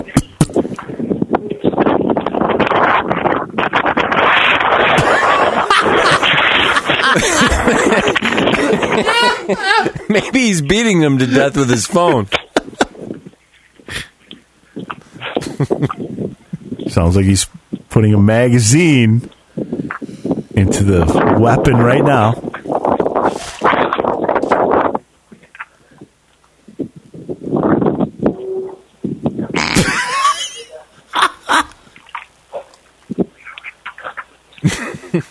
All right, I've had enough of this. Have you ever done that, John? You, uh, I left a voicemail once, and I thought I hung up, but I didn't. And the voicemail was to my manager at the time. And I'm like, yeah, so yeah, I'll get this done and I'll get that done, Yeah. and we need to talk about this, and I'll set up this meeting, and yada yada yada. All right, yeah, I'll see you tomorrow. And I thought I hung up the phone, but I didn't. And I was in the car with my wife, and she starts asking me questions. And I'm like, I don't even want to fucking talk about it. My manager is fucking Oh my, insane. oh my god! I need to find a new job. she sucks. I hate it. I hate her. She's stupid. So goddamn dumb. So I come into work the next day, and she takes me into her office, and she said, "Hey, uh, I want to play something for you." Oh my god! Come on. so she dials voicemail, and I hear my, you know, I hear the message I left, and I'm like, "Where the fuck is she going with this?" Yeah. Right. And then it dawned on me, "Oh shit." oh, that that What warm if I didn't feeling. fucking hang up the phone? Fuck. I think that's what happened. But the good news is, it took me a while to explode. Yeah. Like my wife started asking me questions, and I didn't want to talk about it, so I was just like, "Yeah, well, whatever. Hey, are we? Did we going to shop or whatever? Are we going to go shopping? No, no, we're gonna-" And she kept asking me, and she kept asking me, and I would like try to change the subject. Yeah. And then I finally fucking exploded. Yeah. So she's playing this message, and then I can hear where I was supposed to hang up. yeah. And I start to hear that conversation. I'm like, oh, shit. so in my mind, I'm coming up with rationalization. You know, Rationalization, right? who was I? Maybe I was talking about somebody else. Yeah, could I could I work it that way? Could I spin it that way, or should I just suck it up and pack my things and leave right now? And at the three minute mark, the voicemail. Uh, Stops because whoever set that up Yeah. at the three minute mark. thank you. Thank you so much. Because like at the three ten mark is where I went. I don't want to fucking talk about that bitch anymore.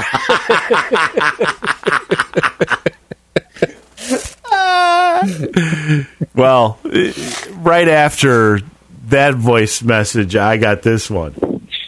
Hey, hey, hey, just realized I didn't hang up after the other call, did I? So I was wandering along talking to myself like a fucking nutcase for seven minutes. Do us a favor, edit that shit out. anyway, um, yeah, that's what I wanted to say. Cheers, bye. Now he's all nice. In Austria. you fucktard. Cheers. He still isn't hung up. Another hour. He's got to figure that out. If you're a deadly assassin, you'd be able to figure out that out, right? Well, you know what happened to Mike, you know, Yeah. in BB. Right on. We got to talk about that too. Yeah. Breaking Bad, John. All right. Uh, any other Skypes? Any other voicemail? Uh, Did we hear from Pat McGroin? I'm waiting. Uh, I'm so glad you changed your uh, your response there. That's funny, guys. Uh, this is Pat McGroin. How you guys doing? Yes! I'm still around. Oh my God! It's out of Uh, sight. Just I'd say hi, and um, and I'm so glad you get your phone line back because I don't do Facebook and I do email you guys, and you cocksuckers don't answer any of my emails. so uh, I got to call this stupid line. Uh, great job. You guys been doing a great job, even though you're only on the air about once or twice a month. I still enjoy If it. we're lucky. And, uh, and I'm envious you guys can get together and uh, shoot the shit for three hours and uh, get loaded and have fun. Um, but I enjoy listening to it, and um, and that's about it. I'm Thanks, getting guys. a little teary eyed, man. Thanks. Dusty in here, isn't it? Thanks. Are you chopping onions? That's Pat McGroin. See, you asked, I delivered. How about that? That Look is at that. So. Skype line is back up. It's it's up and running, Scott. Uh, Yes. So, if you want to vent, if you want to ask John and Scott questions, if you want to ask us why we're here, we'll answer those questions. You know, we need That's to right. get God It's- back in and, and the and the number is one two two four Big Rod one. Here's what we should do as well. If you have questions for God, there's only one I'm talking about, the Lord, John. Right. Uh, send those questions Right. to us via voicemail, via, via. And when God is back in, we will have him answer those questions. So Scott, yeah, let's go over the Skype number again. You know, it is on the Facebook there. It is on the Facebook, John. It is uh, two two four two four four. Uh, s- oh shit! Come on, man. It's on It's two Facebook. two four two four four. Uh, seven six three one two four four. I'm sorry, two two four two four four seven six three one. Or otherwise, you could just type. Uh, type. Yeah, you can type. on your phone. The phone number is 224 Big Rod 1. Big Rod one. Big Rod 1. So, yeah, give us a call or Skype us at TTN underscore John. J O N, that is TTN underscore J O N. Leave a message, uh, you know, call us during the show. Uh, we got it running today, but I didn't set it up to take calls uh, just because we had other shit to get to. So. Yeah, other shit. John, before we get to movies and Breaking Bad, speaking about Syria, one last thing. Somebody else posted this on our Facebook. I haven't uh, uh, listened to it yet, but I'm intrigued by uh, Fox News, of course. And they ask, on Fox News, they ask the question Is bombing Syria a harbinger of the second coming of Christ? and they actually have a conversation about this on Fox News. Are you ready for this? Oh, my. Are you ready? Uh, yeah. All right, let, let me turn my sound up. Hold on. Hold on. Gonna get the sound up. There we go. Is- Tweet. Showing a Understand tank. The serious stuff is way old. I mean, Old Testament old. That's how old I'm talking about. Don't laugh. Some biblical scholars say it's all there in black and white, uh, like this spooky passage from Isaiah 17 Can you turn about up more? Syria itself. Behold, Damascus No. is about to be removed from being a Yeah, city and will You just don't. become a fallen ruin. That's a couple of thousand years. You're Another doing it passage warns, wrong. Growing unrest in Egypt and the rise of a Oh, I can't. Hold on. king. Still, oh are any of these writings presaging events today or merely incidents That's that as already much as happened I got. centuries ago? After all, Damascus has been overrun countless times, a little more than years. Do you recognize the voice, writings John? Yeah, it's in this case, Cavuto. Neil in Cavuto. 732 BC. But they are uncanny and they are kind of scary, aren't they? Joel Rosenberg is author of Damascus Countdown and is known for his biblical insights. And a lot of this reads Biblical very- insight. Biblical insights. It is very interesting. These are prophecies Very more interesting, than John. 2,700 years old, some of them, but they have not actually been Oh been my fulfilled. god! I Uh, can't, this is like certainly been attacked. comedy. Can we stop and say that prophecies don't fucking Oh. exist? Psychics uh, are bullshit artists. Can we just say that right now? Fucking Fox News. Hello? Neil, you you should bend over and fuck yourself with a It's been cactus. and as it was in 732 BC. And Isaiah, the Hebrew prophet, prophesied that it would be uh, conquered in 732 by the Assyrian king. How about that, exactly what John? happened in his Isaiah, the lifetime. prophet, But Isaiah the 17 was written after uh, those prophecies uh, that came in Isaiah 7 and 8. And so it has not happened. And in fact, this prophecy, as you just pointed out, talks about the complete and utter destruction of Damascus. That's an end times or eschatological prophecy uh, paralleled with Jeremiah 49.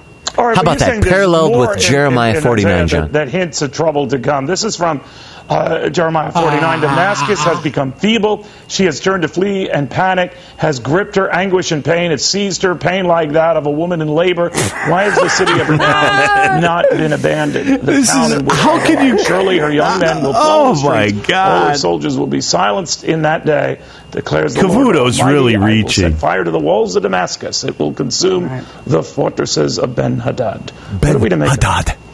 Well, you know, in the novel Damascus Countdown, I imagine a Oh, the- scenario the which novel. that prophes- those prophecies come true in our lifetime. But we don't know that they will. But you've got a horror situation going on right now. A horror? Those prophecies are eschatological, meaning they are end times prophecies. They have not come true in the sense that Damascus is not only still a city, but it's one of the oldest continuously inhabited cities uh, in, in history. So, but But it's a very sobering thought to think that a judgment of a city or a country could happen in which an entire city could be wiped out. Yeah, that dude But looks that like a in kitty fiddler, doesn't he? Predicting, But it is has it not saying it now, true. Joel? Is it saying that what's going on They kinda look alike, don't they? A little bit. it's impossible for us to know that yet. I mean, and I think it's wrong for people who teach Bible prophecies. Of course it's impossible. yes, Uh, I mean, it's I mean, not in a- impossible to in a sense know. try to say for certain it's going to happen now. But you have seven million Syrians are already on the run. Two million have left the country. Five million are internally displaced. That Jeremiah 49 prophecy says that people will flee, but there'll still be people in Damascus when the prophecy happens. So the bottom line is we don't know. We don't know, John. No. prophecies, I know. Isaiah 17 and Jeremiah 49. They don't know, but happen I in our know. lifetime or soon. We know. But they could because they haven't happened yet. Amazing. Joel Amazing. Rosenberg, Isn't that amazing? Author, scholar. It's in there. Scholar, It's worth a read. really? A right, scholar? Republicans, It's in there. It's worth a read. a scholar of fucking fairy tales. Yeah. I'm a scholar of fairy tales. Put me on Fox News. I'm going to tell you, it's not. You know, we're not saying it's going to happen. It's not. You know, I'm not saying that, but you know, all these things are lining up. And Isaiah, he prophesied this. He did. What a joke! It's on the news. This is a It's a good read, Scott. It's all there. It's, it's in there. It's a It's good all read. there. It's all. It's it's a good read. It's one of the best reads ever. It's one of the most popular selling books of all time. It's a good read. You should check it out. You should check it out. Check it out. Base your life on it. I don't know about that, Yeah. but you should check it out. Right? Check it out. What a joke! Unbelievable. Yeah. Yeah. All right, John. So you saw a movie. I saw a movie. now, uh, have you seen? You have not seen. This is the end. I haven't seen it yet, you haven't seen that movie. but I saw one. I know what movie you saw because I'm a psychic. Uh, I wh- prophesize yeah? what movie you What saw. did I see? You saw the one with Simon Pegg. No, It wasn't that one. no. All right, I'm wrong. I saw it on. Uh, it was like on HBO or something on one of the days where my kidney stone was flaring up, Uh-huh, and I thought, okay, I, I'm just. I'll just leave this on. I'll leave it on, and I could not turn the channel. and it was the greatest movie It's the greatest movie of all time. of all time. Of all, in a bad way or a good way? In a bad way. In a bad way. So, like in the in a battlefield Earth kind of way. All right, let me. You hmm. gotta see this movie, Scott. When did it come out? I'm going to guess what the movie is uh, it June of this year. last year? Last year, June of last year. Okay, so it wasn't Jack and Jill because that was out at November. I know what it is. what? Bucky Larson. No. No, I don't know. What is it? It was That's My Boy. That's my boy. That's an Adam Sandler movie, right? Yes, it is. With Adam Sandberg. Andy Sandberg. Andy? Dude. you want to talk about somebody who is not putting any thought into a movie. This dude put tons of thought into this movie. This movie, I don't, I don't even know. Uh, the movie's about the, a kid who whose teacher starts banging him. He's like I don't know eighth grade or something. Maybe he's high high school. I don't know what. But he's this young kid, and his hot ass teacher is banging him. And uh, she ends up pregnant. She goes to jail, and they have this baby. And uh, he ends up naming Adam Sand. He ends up the uh, uh, character who's getting banged in school. He ends up being Adam. He's Adam Sandler in later life, but he becomes this really popular dude. And one of his best friends is Vanilla Ice. The re- like Vanilla Ice Yeah, playing himself. Yeah. All right. and uh, and the kid is played by Andy Sandberg, but uh, he changed his name uh, and became successful. But he's very uh, he's got very real bad anxiety issues, and anyway, the whole deal of this the story is is that the Donnie Berger is the is the kid who had the sexual relationship with the with the teacher, and he he became a freaking millionaire, uh, and he squandered all his his fortune and never paid any taxes, and now he owes like forty seven grand or something to to the uh, IRS, or he goes to jail.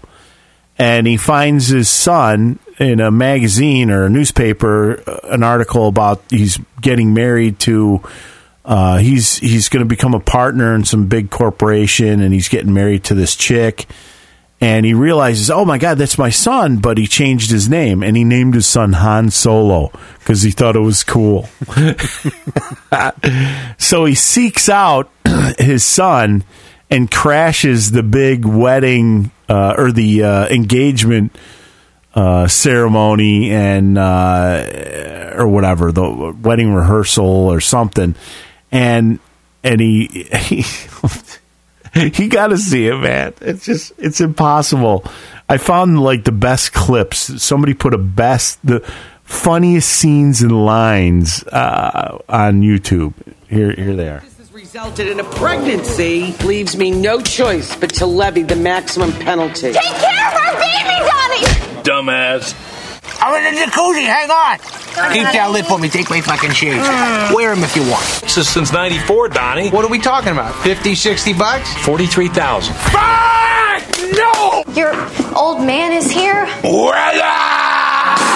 What are you doing here? I don't know. What's have a guy with Mrs. Son's wedding? Only a huge fucking dick. I thought you said your parents were dead. Um, they are. Super dead. This is my old friend, Donnie.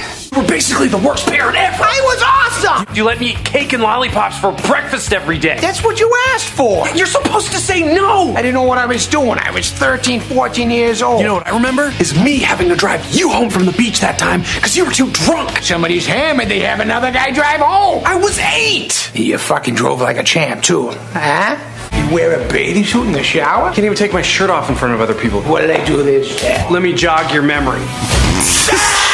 the new kids on the block. In this scene, he, he- when he was a kid, he had the new kids on the block tattooed on his back. Andy, Sa- Andy Sandberg.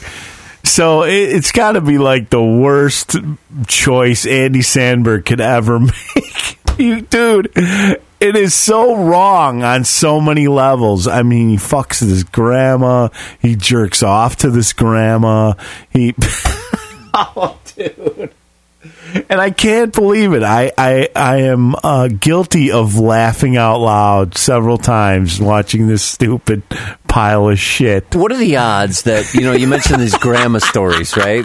Right. What are the odds that they caught wind of a catheter CD that uh, what was the song you guys? did? Grandma Dater. Grandma Dater, and they said, "Yeah, we need to put that in the we movie." need to put the Grandma Dater. Right, right. It could be. Could have inspired Yeah. Adam Sandler, right? Yeah.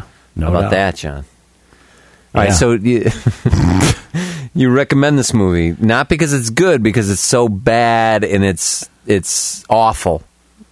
Yes. Yes. It's so awful. So how do we rate I can't a bad even. movie? I give it uh, uh, limp dicks. I guess. How many limp dicks would you give it?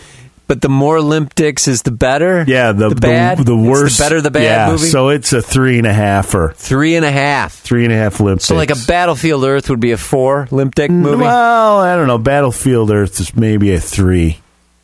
Uh, the only movie I walked out of was um, uh, what the fuck, The New World, and uh, I wouldn't want anybody to see that for any reason whatsoever. So that that movie kind of falls out of what we're talking about. Yeah. This is like um, what was the Freddy got fingered? Was that the name? Of? Oh my god, that's like a four right there. It's like a it, you got to see it because it's like a car accident, Right. That's why you got to see it. That's what it is. All right. It's it's it's so bad because and and the thing is what gets me is I couldn't stop watching it because there's so many twists to it. You know, there's so many unexpected but yeah, I guess I kind of expected that because that's just the way he fucking thinks when it comes to movies like this. But it was a little unexpected some of the things that that came up. Uh, um, and I, and I laughed out loud. I don't. I just. I don't know why I did that. I mean, his i Vanilla Ice is known as Andy Sandberg's Uncle Van. Uncle Van. Ugh. Ugh, it's horrible. So you're recommending this bad I movie. recommend this We- we- horrible pile of steaming shit. we rarely do that. Yeah. Yeah. Well, I think we do. Yeah, it's because I got it when I was in third grade. My body grew. You suck. In an hour. There's so many tissues. Oh, oh. Fucked your teacher in the seventh grade. Friends until you bang my mother. Are you thinking that when you were doing whippets with strippers in our kitchen, or when you passed out going down on my pediatrician in my bed? Oh, motherfucker. Last night a food tag for this kid. What the fuck is this? It's water infused with cucumber, rose petal, and harvest sandalwood. It tastes like fucking dick infused with balls. So basically, the whole movie is him with that that Boston accent, that horrible, horrible, horrible, horrible Boston accent, and he he must say fuck at least. Uh, is there? There's a place to tell how many fucks, right? There's got to be. It's like A on IMDb or something. On IMDb, it got three stars. That's unbelievable. I got a five point five.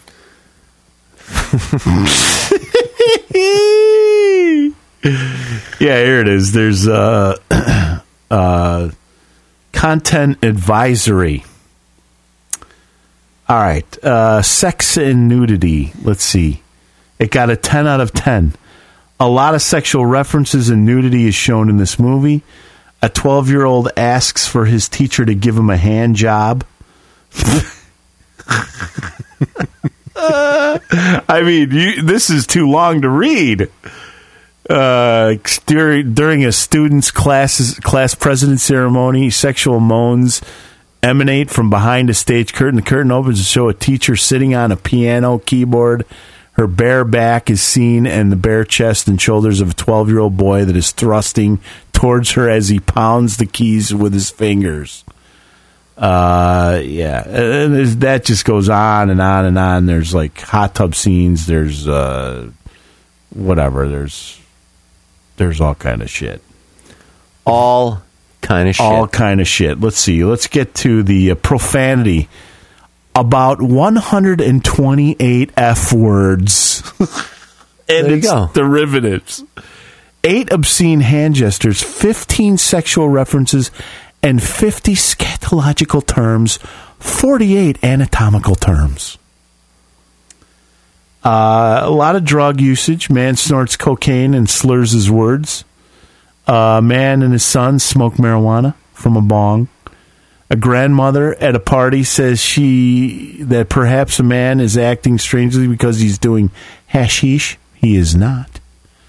A man keeps a bong under the counter where he works at a movie stand.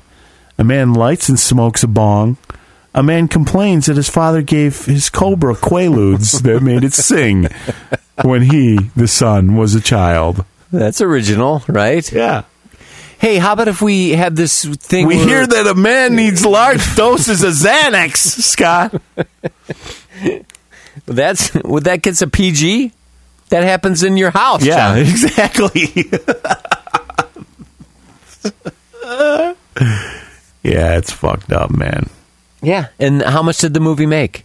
Over a hundred million? No, it did poorly. It Ah. made less. People are finally catching on. They're growing up.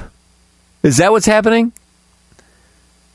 Uh, let's see. What did it make here? Uh, I think they, they started with 70 million because, you know, they had some big, had uh, some, you know, Andy Sandberg's, Adam Sandler's in it.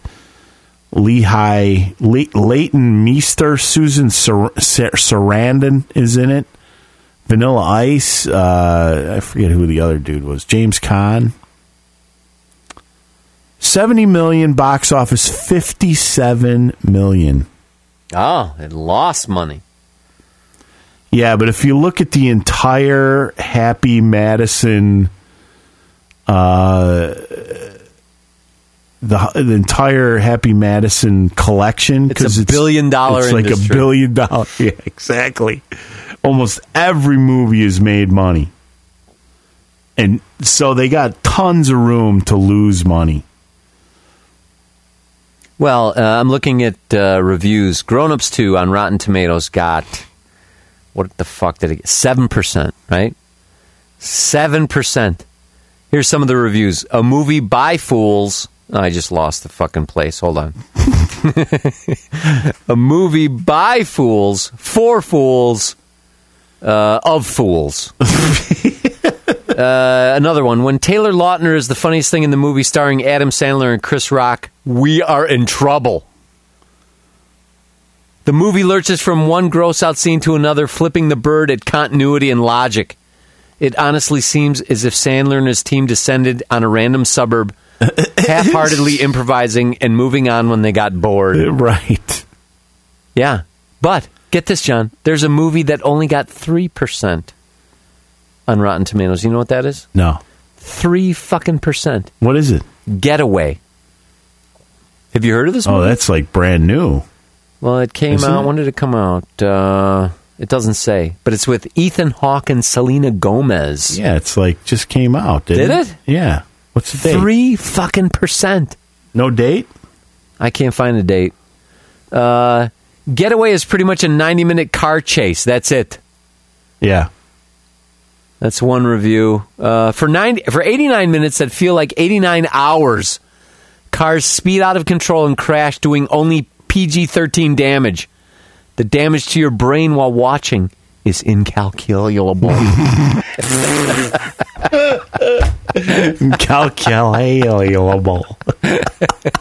oh, I can't wait to cut that clip out. Ethan Hawke can drive. He can also act. I'm not sure he can do the same, at- uh, both at the same time.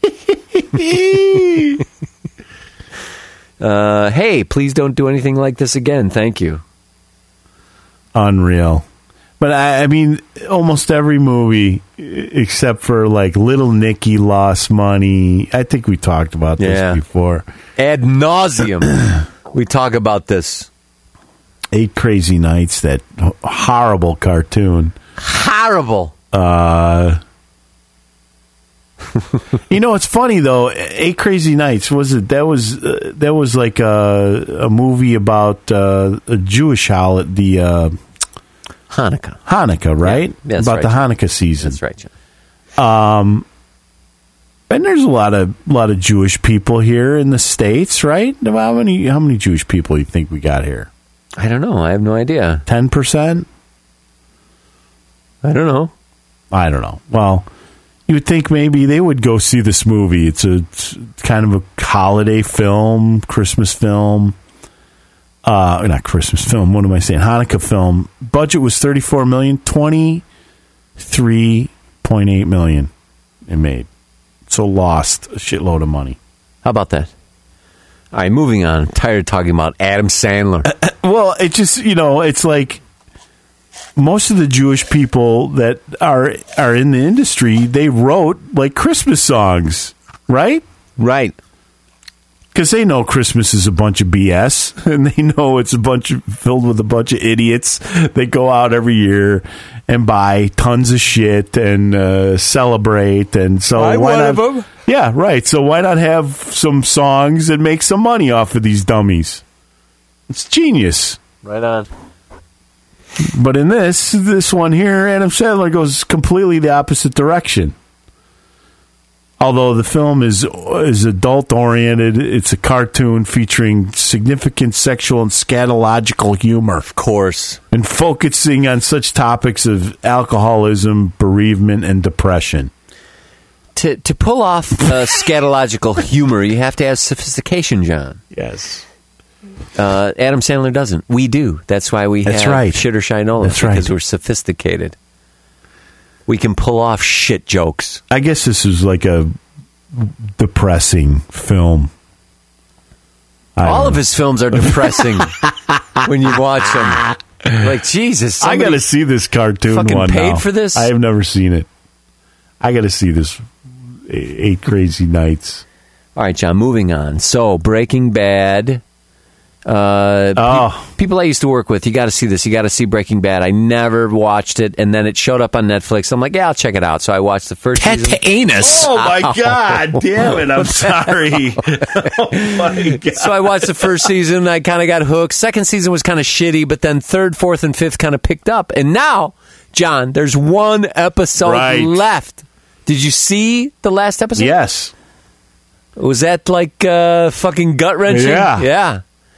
So uh, I don't know how they're going to tie everything up in 45 minutes. Boy, I got to tell you that Walt. Uh, wow, this dude, everything he touches goes to shit. Shit, everything. Well, except the blue meth. That's, right, That's pretty nice. Right, it's pretty nice. There's a whole video online uh, on the Conan website where they show the entire cast for like 10 minutes after the show. They show them throwing bags of blue meth to the crowd. It's like candy or something. I don't know. right? I guess. I Gotta hope be. so.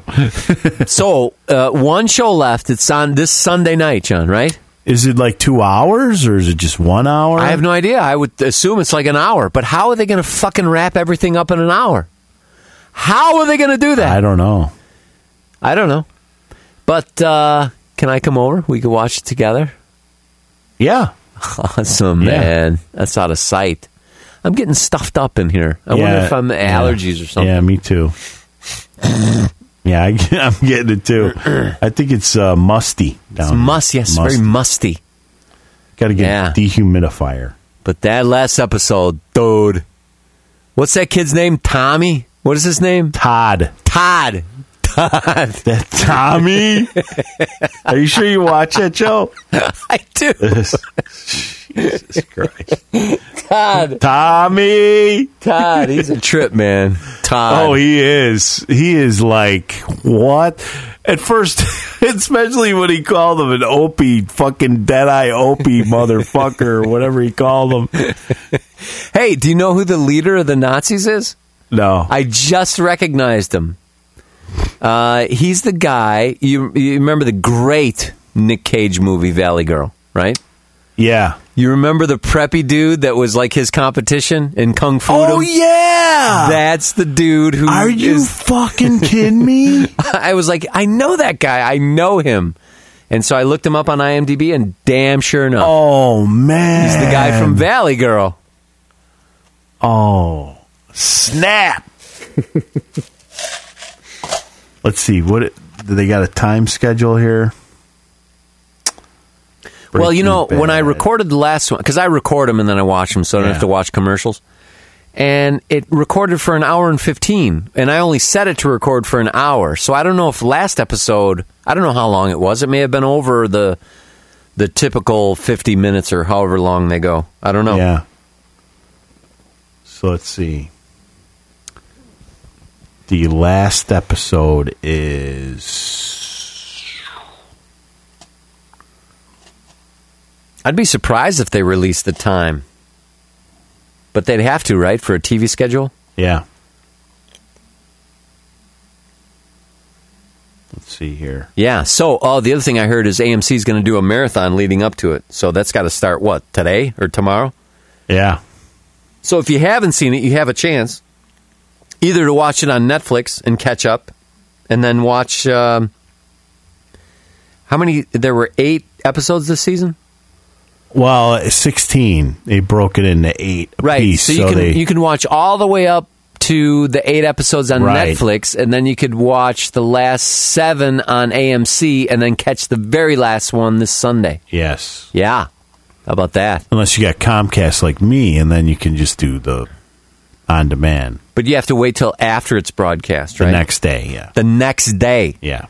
So what are you saying? I'm going to come over on Monday. We're going to No, watch no. it? Monday, I, I'll be working late. No podcast then next Monday. So Sunday we have to watch it with commercials, John. Yeah. Yeah. Well, we can get breaks and get drinks and snacks. Oh yeah, snacks, drinks. I'll bring some cheese. It just says the story concludes. Uh, it doesn't say. Doesn't say how long. No running time. Damn. I wonder though. It's it's it goes back on again at eleven fifteen. So they, have a eight o'clock and then eleven fifteen. You don't think three hours? No, because they do they do that other show. They got that new show, so that's in between, and then they do like an after Breaking Bad show, and then they rebroadcast the Ta- right, Talking Bad. Talking Bad. Talking Bad, John. Wow. Let's see. How long is the Breaking Bad finale? Oh, that'd be nice if I could spell. Uh, how long is the final episode? Here we go. Here we go. It says here 75 minutes. Wow, seventy-five. Okay, maybe they can wrap it up in seventy-five minutes. Oh no, the past Sunday ran 75 minutes. Oh yeah, yeah. Past Sunday. Uh, they don't say. When the previous episode ended, Walt appeared in rage, he escaped, blah blah blah, and it doesn't say. Fucking motherfuckers. They need to tell people because what if you need to get a babysitter or something? You know what I'm saying? Right, right. I, I need to know. I need to know this shit. I need to know what time they win. They won big at the Emmys. I mean, come on. Did you see that?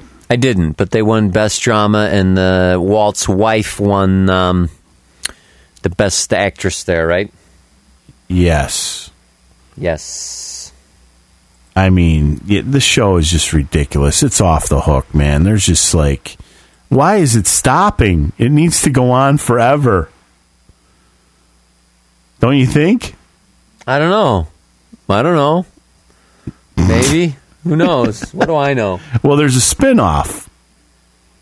Call Yeah. Saul. Yeah, I don't, I don't know if that's going to be any good. I mean, that's a good character, but to build a show around him, who knows? I don't know. It, it allows them to bring in all sorts of quirky characters. Yeah. You know he was a comedy writer, right? Who? The guy who plays Saul. I did not know that. With uh he used to he used to work for uh Conan O'Brien's show. How about that? Did you know that? Bob Odenkirk? Yeah. Yeah. They showed a picture of him on uh on Conan's show. As this young, angry and he and he told stories about how uh about whatever. Yeah. How it was on there. Oh, here, here it is. He was a writer. I'm sorry, it wasn't. Uh, it wasn't Conan. It was for Saturday Night Live. So in the 80s and 90s, he was a writer for such notable shows as Saturday Night Live, Get a Life, The Ben Stiller Show, The Dennis Miller Show. In the mid 90s, Odenkirk and David Cross created the Emmy winning sketch comedy Mr. Show with Bob and David. Um, and in the 2000s, he discovered Tim Heidecker and Eric Wareheim and produced their television series Tom Goes to the Mayor. Um, yeah, that's crazy. So he worked with Conan as a uh, as a sketch writer. Isn't that crazy? And he's fucking hilarious, but then he starts delivering these great dramatic lines and and this last one he just finally like he's like terrified of of Walt. That's why he's running. and then he runs into him. He's like, "Oh fuck." Of all the fucking things. Anyway, great uh, lead up to the finale next Sunday. I'm Sunday. excited, John. I'm looking Yes. forward. It's like when remember when Fonzie jumped the uh, with his motorcycle. shark? Not the shark. Oh no! When he had his oh, right, motorcycle. right, the bus or something. Yeah, he jumped the bus, and then right before he jumped, they cut the right. show, and you had to wait a whole week to find out if he made it or yeah, not. yeah, exactly. I'm, ex- I'm as excited as that, John. exactly. Oh, Phil's not coming. Oh, he's that- not. Well, can you Yeah, I go don't see know. who the fuck that is? Phil uh, was very upset with our Run over schedule. He's a Monday night guy. If we're going to change nights, he wants to know what the fuck it is.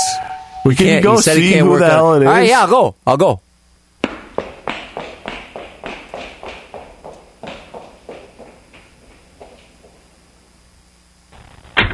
Hey, man, what's happening? But who was it? He just said, "Hey, what's happening?" I didn't recognize him, so I just shut the door. All right. Well, I guess Phil's not coming. I wish I knew that in the beginning of the show. That would have been nice, but you know. Yeah, yeah, yeah. Yeah. So I had uh, Pat Robertson, and I can't fucking find it now. I was born in Um, America. But basically, the story is this, and I had never heard this story before. But uh, there's a documentary coming out that explores Pat Robertson's purported use of charity resources for a diamond mining mission in Africa. Have you heard that? No. That he did that? Yeah. Um, so they have this documentary, and Pat Robertson is threatening to sue. But here's what he did, this fucking guy, allegedly. The film claims that Robertson, a Virginia Beach televangelist, exploited the Rwandan refugee crisis by using planes to advance a diamond mining endeavor. The filmmakers got the idea for the documentary, blah, blah, blah. Uh, he has the 700 Club. He raised money for Rwandan refugee crisis in the Democratic Republic of Congo. Uh, they interviewed a bunch of people. In a statement, they said, Sometimes a story hits you so profoundly that you simply have to act. We felt that these activities, an implied level of deception, were unfathomable on so many levels that we had to find out more. And they did. And uh, they found out that Pat was diverting charity money to run planes to collect diamonds for himself. Yeah, that's right. It says here the documentary Mission Congo. That's the name of it. I thought I had uh, audio of Pat responding, but I guess I don't. He it alleges that the televangelist Pat Robertson charity in Zaire uh, to help refugees that fled from post genocide Rwanda, Operation Blessing really served as an elaborate front for his diamond mining operation. Why not? The guy's a fucking he's the devil. After a lengthy investigation, they concluded that Robertson willfully induced contributions, willfully, yeah, uh, from the public through the use of misleading statements and other implications. Yet, when the office called for legal action against Robertson in 1999, Virginia Attorney General Mark Earley, a Republican, intervened with his own report agreeing that Robertson had made deceptive appeals, but overruling the recommendation for his prosecution. Two years later, the Virginia investigation was gathering steam. Robertson donated 35 G's to Earley's campaign, and it went away. That's Yep. it. Always surprises me how cheap these politicians are. Yeah. You can buy them off for five fucking grand. It's unbelievable to me. Here it was 35 grand. But it's not like Pat Robertson doesn't have 35 grand. I mean, the guy's a tax free enterprise. Yes. And he gets to spew bullshit and idiots send him money. Exactly. Well, you know, it's the gays and sodomy. I don't know if you know this, but they have these rings. I don't know if you know this. And these rings, they shake your hand and they cut your hand and they give you the AIDS. No. No, they don't. Yeah, they do. they do. The Lord talked to me, Lord told me that about the gays. Fucking How else would. I know about cock and stuff like that? All right, John. Operation Blessing International reported 220 million in revenue in 2011 and still enjoys tax exempt status in the United States. And have you seen these people how they have to get these diamonds? No. Sloshing through mud. Ugh. No no f- water. They fall in the in this mud and they're just like trying to pick these little diamonds out. There's there's thousands of these people and uh, I did see like a little documentary on on how they've been trying to make it better, and, uh, and people are actually getting paid. But the amount of money they get for these fucking diamonds. Because there was a big thing that De Beers was De Beers finally uh, they got thrown under the bus because they're the biggest uh, importer or whatever you want to call it, diamond broker on the planet, and they've totally got thrown under the bus about uh, ever since that movie. Uh, there was a movie or documentary that came out, and there was all kinds of shit about blood diamonds, and uh, they're like, no, we don't do that anymore. We have special markings we put on them. And then they showed how they can count- counterfeit them and do shit like that. But they're trying to make some sort of concerted effort to make sure that there is no uh, genocide involved in the the uh, excavation of these diamonds and whatnot but it was pretty pretty interesting. It's like what what what kind of people are out there that do that? And this guy's worried about a fucking bullshit ring that'll cut people's hands. You know, if they do find out this motherfucker is done what he's done, he's already half dead anyway. What is he? 107 years old? Right.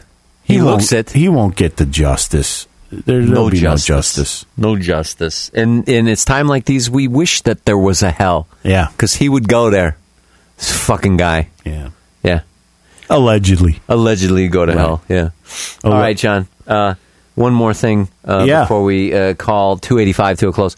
Uh, Dana Perino. Do you, does that name mean anything to you? No, Dana? no, no. It doesn't it? really. Should it? She was the W's uh, spokesperson. Oh, after, yeah, yeah. Oh, okay. What was his first one? Ari. Yeah. Ari left, and she came and she was the uh, White no, House. No, it was for a while. It was that other dude from Fox who I think he ended up dying with cancer. What dude? Which dude? Uh, Frost or F- Snow? After Ari? Yeah, Ari Fleischer. Yeah. Well, then she was the last one, right? Ari Dana Fleischer, and then there was, uh, and then there was something Snow. Well, she was on Fox News, John. Surprise, surprise. And they had a story about atheists suing a school district over Pledge of Allegiance in class. Tony Snow. He, Tony he Snow. died. So did you follow that, John? So they had they're at Fox News. She's in there. I don't know if she's sitting in all day. I don't know what the hell she's doing there. But the story comes up about atheists suing school district over the Pledge of Allegiance uh, and the whole under God thing. Ready? Here's what she has to say. The former White House press secretary All right. has to say about that. Are you ready? Here we go. That is awful. What? Sorry. Earlier today, the Massachusetts Supreme Court heard a lawsuit about the Pledge of Allegiance in public schools. Uh, an atheist couple wants to remove the phrase under God, claiming the words violate students' rights. Their attorney explains why. We have a pledge where children every morning are pledging their national unity and loyalty in an indoctrinational f- format uh, in a way that validates religious uh, God belief as truly patriotic and actually invalidates atheism as second class citizenry at best, uh, downright unpatriotic at worst. Well, what he neglects to say is that you don't have to say the pledge if you don't want to say the pledge. But Dana, what do you think about this argument? I'm, I'm tired of them. I remember working at the Justice Department years ago when I first started, um, I think it was two, right after 9 11, and a lawsuit like this came through. And before the day had finished, the United States Senate and the House of Representatives had both passed resolutions saying that they were um, uh, for keeping under God in the pledge. I think that our representatives have spoken over and over again, and that if these people really don't like it, they don't have to live here. Yeah, that's. How about that, John? Wow. So, uh, the former White House press secretary has no fucking idea what the Constitution Right. is all about. Right. And just because they voted on a resolution that said keep in uh, under God in there, the people have spoken. When is the last time a representative spoke for me, or or did what I what Right. we wanted to do is, Right. is the voting people? They work for big money, big corporations, John. Yeah. They don't work for us. Uh, she is so out of touch. And you know what? Her solution is we should just fucking move. Yeah. Yeah, just move. She's a stupid slut. It's unbelievable. This is the White House fucking press secretary. Yeah. Dumb. Well, actually, deputy.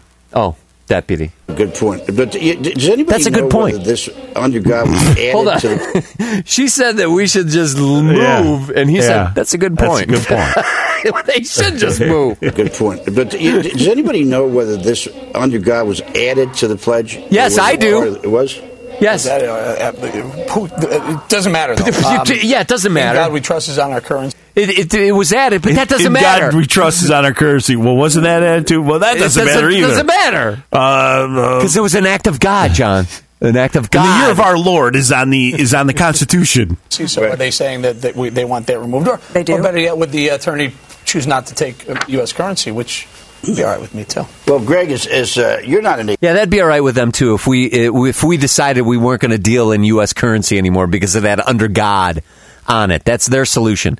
We should move and we should man. not deal with U.S. currency. Did you? I remember I talked about this the miracle on 34th Street. How they resolved how they should believe in Santa Claus. How's that? At the end of the film, where they finally, uh, this girl gave the judge a card, and he opened the card and he says, "Look, I can't take this money that you put in the card." It's bribery. You put a dollar in here. And then he looked at it and said, In God we trust. And he said, Hey, listen, this is Santa Claus because if we can write on this dollar bill, In God we trust, and never see this dude, and this dude's right here, uh, I'm, I'm fine with that. So this is Santa Claus. so basically, uh, he was pointing to the mystery uh, supervisor up in the sky is on our money, and our government put him there. So if people believe that there's a Santa Claus, well, there must be a Santa Claus. So if you idiots believe in this and they put it on the money, well, you might as well believe there's a Santa Claus too. So he is the real Santa Claus. Everybody, he's not under. You're not under arrest. There you go. Yeah, that's nice. He worked it That's how I interpreted it. Very good. It could have gone. This this judge believed in God, and he says, "Oh well, if the government believes in God and people believe in God, uh, and never see him, well, and this guy says he's he's Santa Claus and he's right here. Why can't we? Nobody sees him at night either, so we could believe in him."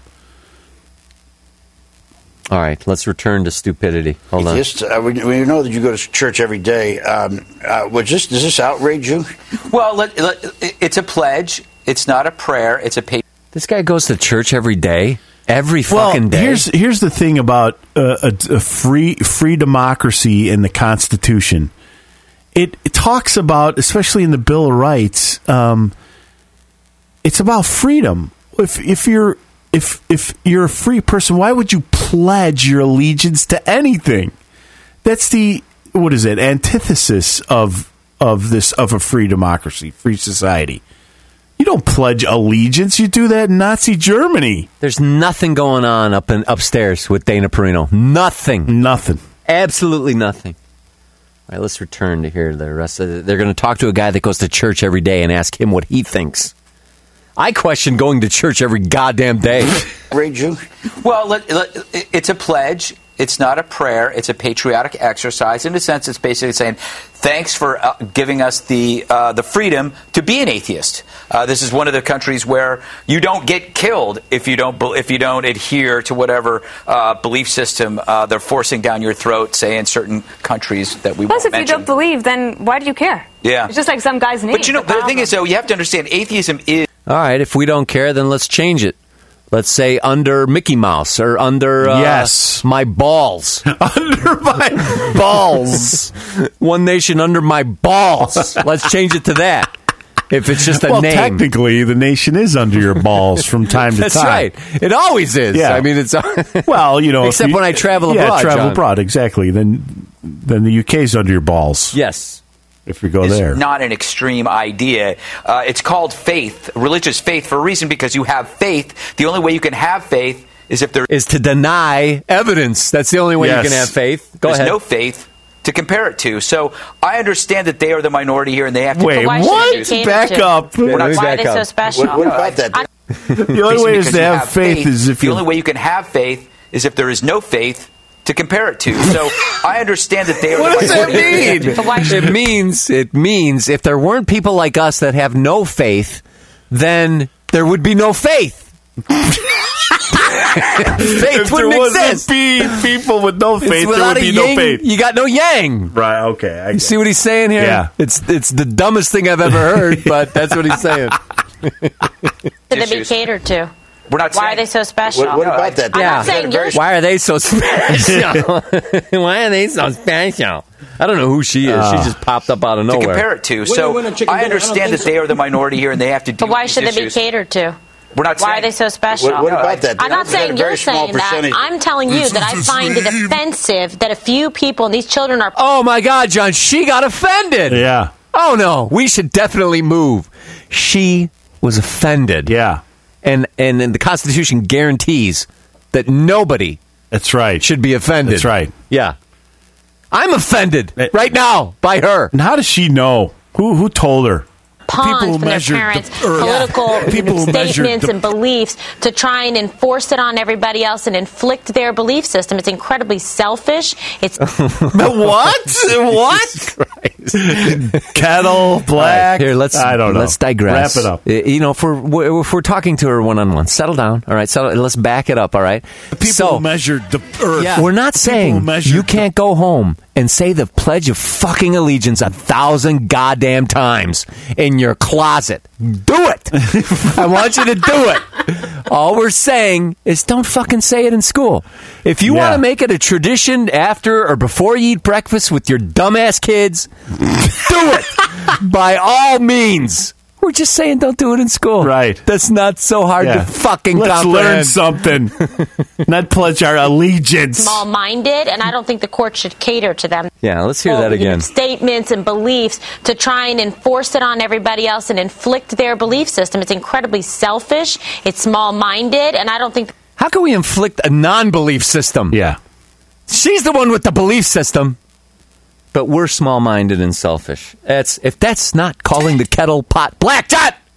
Force it don't know what else is. and It's just a inflict their kettle, Belief but- system. It's incredibly selfish. It's small minded, and I don't think the court should cater to them. There is Yes. no good reason to There's do so. no You know, good it's reason. interesting between Massachusetts because Massachusetts is where the Salem witch trials were. Remember that was when there was intolerance about uh, not being religious. Uh, so, and I wouldn't, for example, Kimberly, I, I would never Sad. have prosecuted you for that. Or any of your five husbands. Uh, anyway, Two. Whoa. Okay, one more thing is up next. Did I get you? I did. Tough. Didn't This has I? been a tough. What the fuck? What? Wait a minute. So- Me- what was her name? Kimberly. Kimberly, somebody. what was the name of the show? Uh, name of the show. It's just Fox News. Fox News. Uh, I don't know. I don't recognize any of these people on here except uh, Dana Kimberly Perino. Guilfoyle. I don't know. How am I supposed to find that out? Is she brunette? Yeah, she's a brunette. Yeah. I I would never have prosecuted you for that. Or any of your five husbands. Uh, anyway, That's a low blow. Yeah. What, what's about, uh, not being religious. A few people, and these children are pawns from their parents' political you know, statements. Oh, the, our atheist children are pawns, right? But not the Yeah. Christian. No, they're not pawns. It's in beliefs to try and enforce it on everybody else and inflict their belief system. It's incredibly selfish. It's small minded, and I don't think the court should cater to them. There is no good reason to do so. You know, it's interesting being in Massachusetts because Massachusetts is where the Salem witch trials were. Remember that was when there was intolerance about uh, not being religious. Uh, so, and I wouldn't, for example, Kimberly, I, I would never Sad. have prosecuted you for that, or any of your five husbands. Uh, anyway, Boy, that guy seems like a real asshole. yeah? I mean, she's got some shitty. So fucked up she's the one who said under God who they can leave, or No, it, he's talking to the girl, the woman who just said that uh, I don't think atheists should push their beliefs on us. They're a minority. It's a joke, and uh, it's selfish. That's who he was talking to. So it's it's so weird this dynamic. And then he throws that comment about her. I don't know if she has five husbands or not, but now I believe she had five husbands. and she, her look on her face was like, "You fucking asshole, bringing up my five husbands." I mean, what goes on on this show? It's oh, it says it says Guilfoyle uh, has only been married twice, and Beckel is divorced himself. he must have made a pass at her or something, and she rebuffed him, and now he's all bent out of shape, so he makes shit comments like that on air. This guy said, but with the exception of his awkward joke, the all the fives banter uh, revolved around one central theme: atheists are unpatriotic and ungrateful for what their country has given them. Oh yeah, my country's given me Yeah, so much. Yes. alienated, Where does that thought come from? inalienable rights, Scott. They aren't When's the last time They're something's given to you, John? They're inalienable. I don't know. I got to pay fucking taxes, property taxes, and they take shit out of my paycheck every goddamn day. Yeah. That's not them giving me something. That's right. Exactly. That's right. Natural and legal rights, Scott, is what you have. Those are Yeah. unalienable. But do I have the freedom? I don't, because I can't light up a doob when I want. What kind of freedom is that, John? Inalienable. In, inalienable. Right. Yeah. Yeah, I don't have any rights. no. You really don't. You know, we have the, everything is great and we have all these rights. When we talk about it, we're on a podcast. The minute we get in trouble for whatever reason, if you don't have money, you got no fucking rights. You're going to jail. Well, I remember the guys were doing my edition, right? And uh, I come home, I expect this progress to be done, and there's nobody here. And I walk up and I'm like, you know, the contractor friend of mine shows up. I go, what the fuck's going on? Where is everybody today? He goes, oh, we got shut down by OSHA. I said, what? Yeah, and they put a, a, a ten thousand dollar fine on on the guys for what? And the reason was is they had taken the roof of the house off, so the whole house was flat. But it was literally maybe a ten foot drop from the roof, well, where they were to the ground. And because they didn't put sticks with string and little flags all the way around, and wear hard hats, and uh, tether themselves, uh, they were fined ten thousand dollars right on the spot. No judge, no jury, no trial, right on the spot fine. And he's my contractor's flipping out. And I said, "Listen to listen to me. Stop, stop your whining." I said, "Go over to the oh, yeah, shut up, quit your crying." I'm sorry. That's that's what he said. And I said, "Listen, look, just go over there to the OSHA office and says, tell them and dispute it. You can't fucking find me like this. You can't just walk up and be judge and jury and then slap me with a fine and I'm supposed to pay it. Fuck you. I'm not paying it." I go, "Don't say it like that because then they'll probably fine you more." But he did. He went. He went there and he got it down to like three grand. But still, they could come right in and fine and bam, bam, bam. Now I understand the Occupational Safety Health Act because I've seen places that are very unsafe for people to work at, and from a certain point of view, it is it is a great organization, but it should be like, okay, here's your ticket, here's your court date, you know. Stop putting people. Stop, stop these some of these bullshit traffic courts. Stop some of these uh, bullshit you know court hearings where people are busted with a joint you know have somebody go to court because they're violating you know having people breathe toxic shit or something. But they got to go to court and plead their case. And there has to be evidence. Not somebody who fucking shows up with a gun you know a, a, a whole army behind them uh, metaphorically that can impose a fine of 10 grand on you just for looking around and going, "Oh, that doesn't look right. Here, you didn't do this, this, and this. Here's ten grand fine." It's just fucked up. That's this country is so ass backwards on on a lot of these things. That is bullshit, John. It is. Right on. That's all. That's my soapbox for today. There you have it. There you have it. Two eighty five. Scott comes to a close. Comes to a close, John. 285. No show next week because you have a busy Monday, but we are going to watch Breaking Bad Sunday night. Well, that doesn't mean we can't have a show. Like on Tuesday, we can have a show? Yeah, Tuesday. We got to talk about Breaking Bad. Yeah. We got to talk about that and all the other cool stuff that happened to us over the past week. I didn't even That's get to right. talk about the new car that we bought. That was an Oh, exciting did? story. Oh, nice. I'll save that for next All show. right. And what else do I have to save for next show? I don't know. That's about it. Oh, I'm going to the Cubs game tomorrow. That should be exciting. Nice. And uh, I'm going to have a house full of screaming teenagers on Saturday. homecoming, right? Oh yeah, Nice, we're, nice. we're home base for homecoming. Home But base. Special Ed is having a giant blowout Oktoberfest in his backyard on Saturday night. This Saturday night? This Saturday night. I didn't get my invite, John. Adults only. I'll send you one. Nice. It's adults only though, Scott. what do you mean? I can't go? Oh, I can't bring my kids. That's is right. what you're referring to. Because I bring my kids to inappropriate yes, things in exactly. the past. yes. yes, you have. yes, I have. All right, man. Well, that's all we got this week. Uh, 285's in the bag. In the can. That's right. That's right, John. Say goodnight, Scott. Good night, Scott.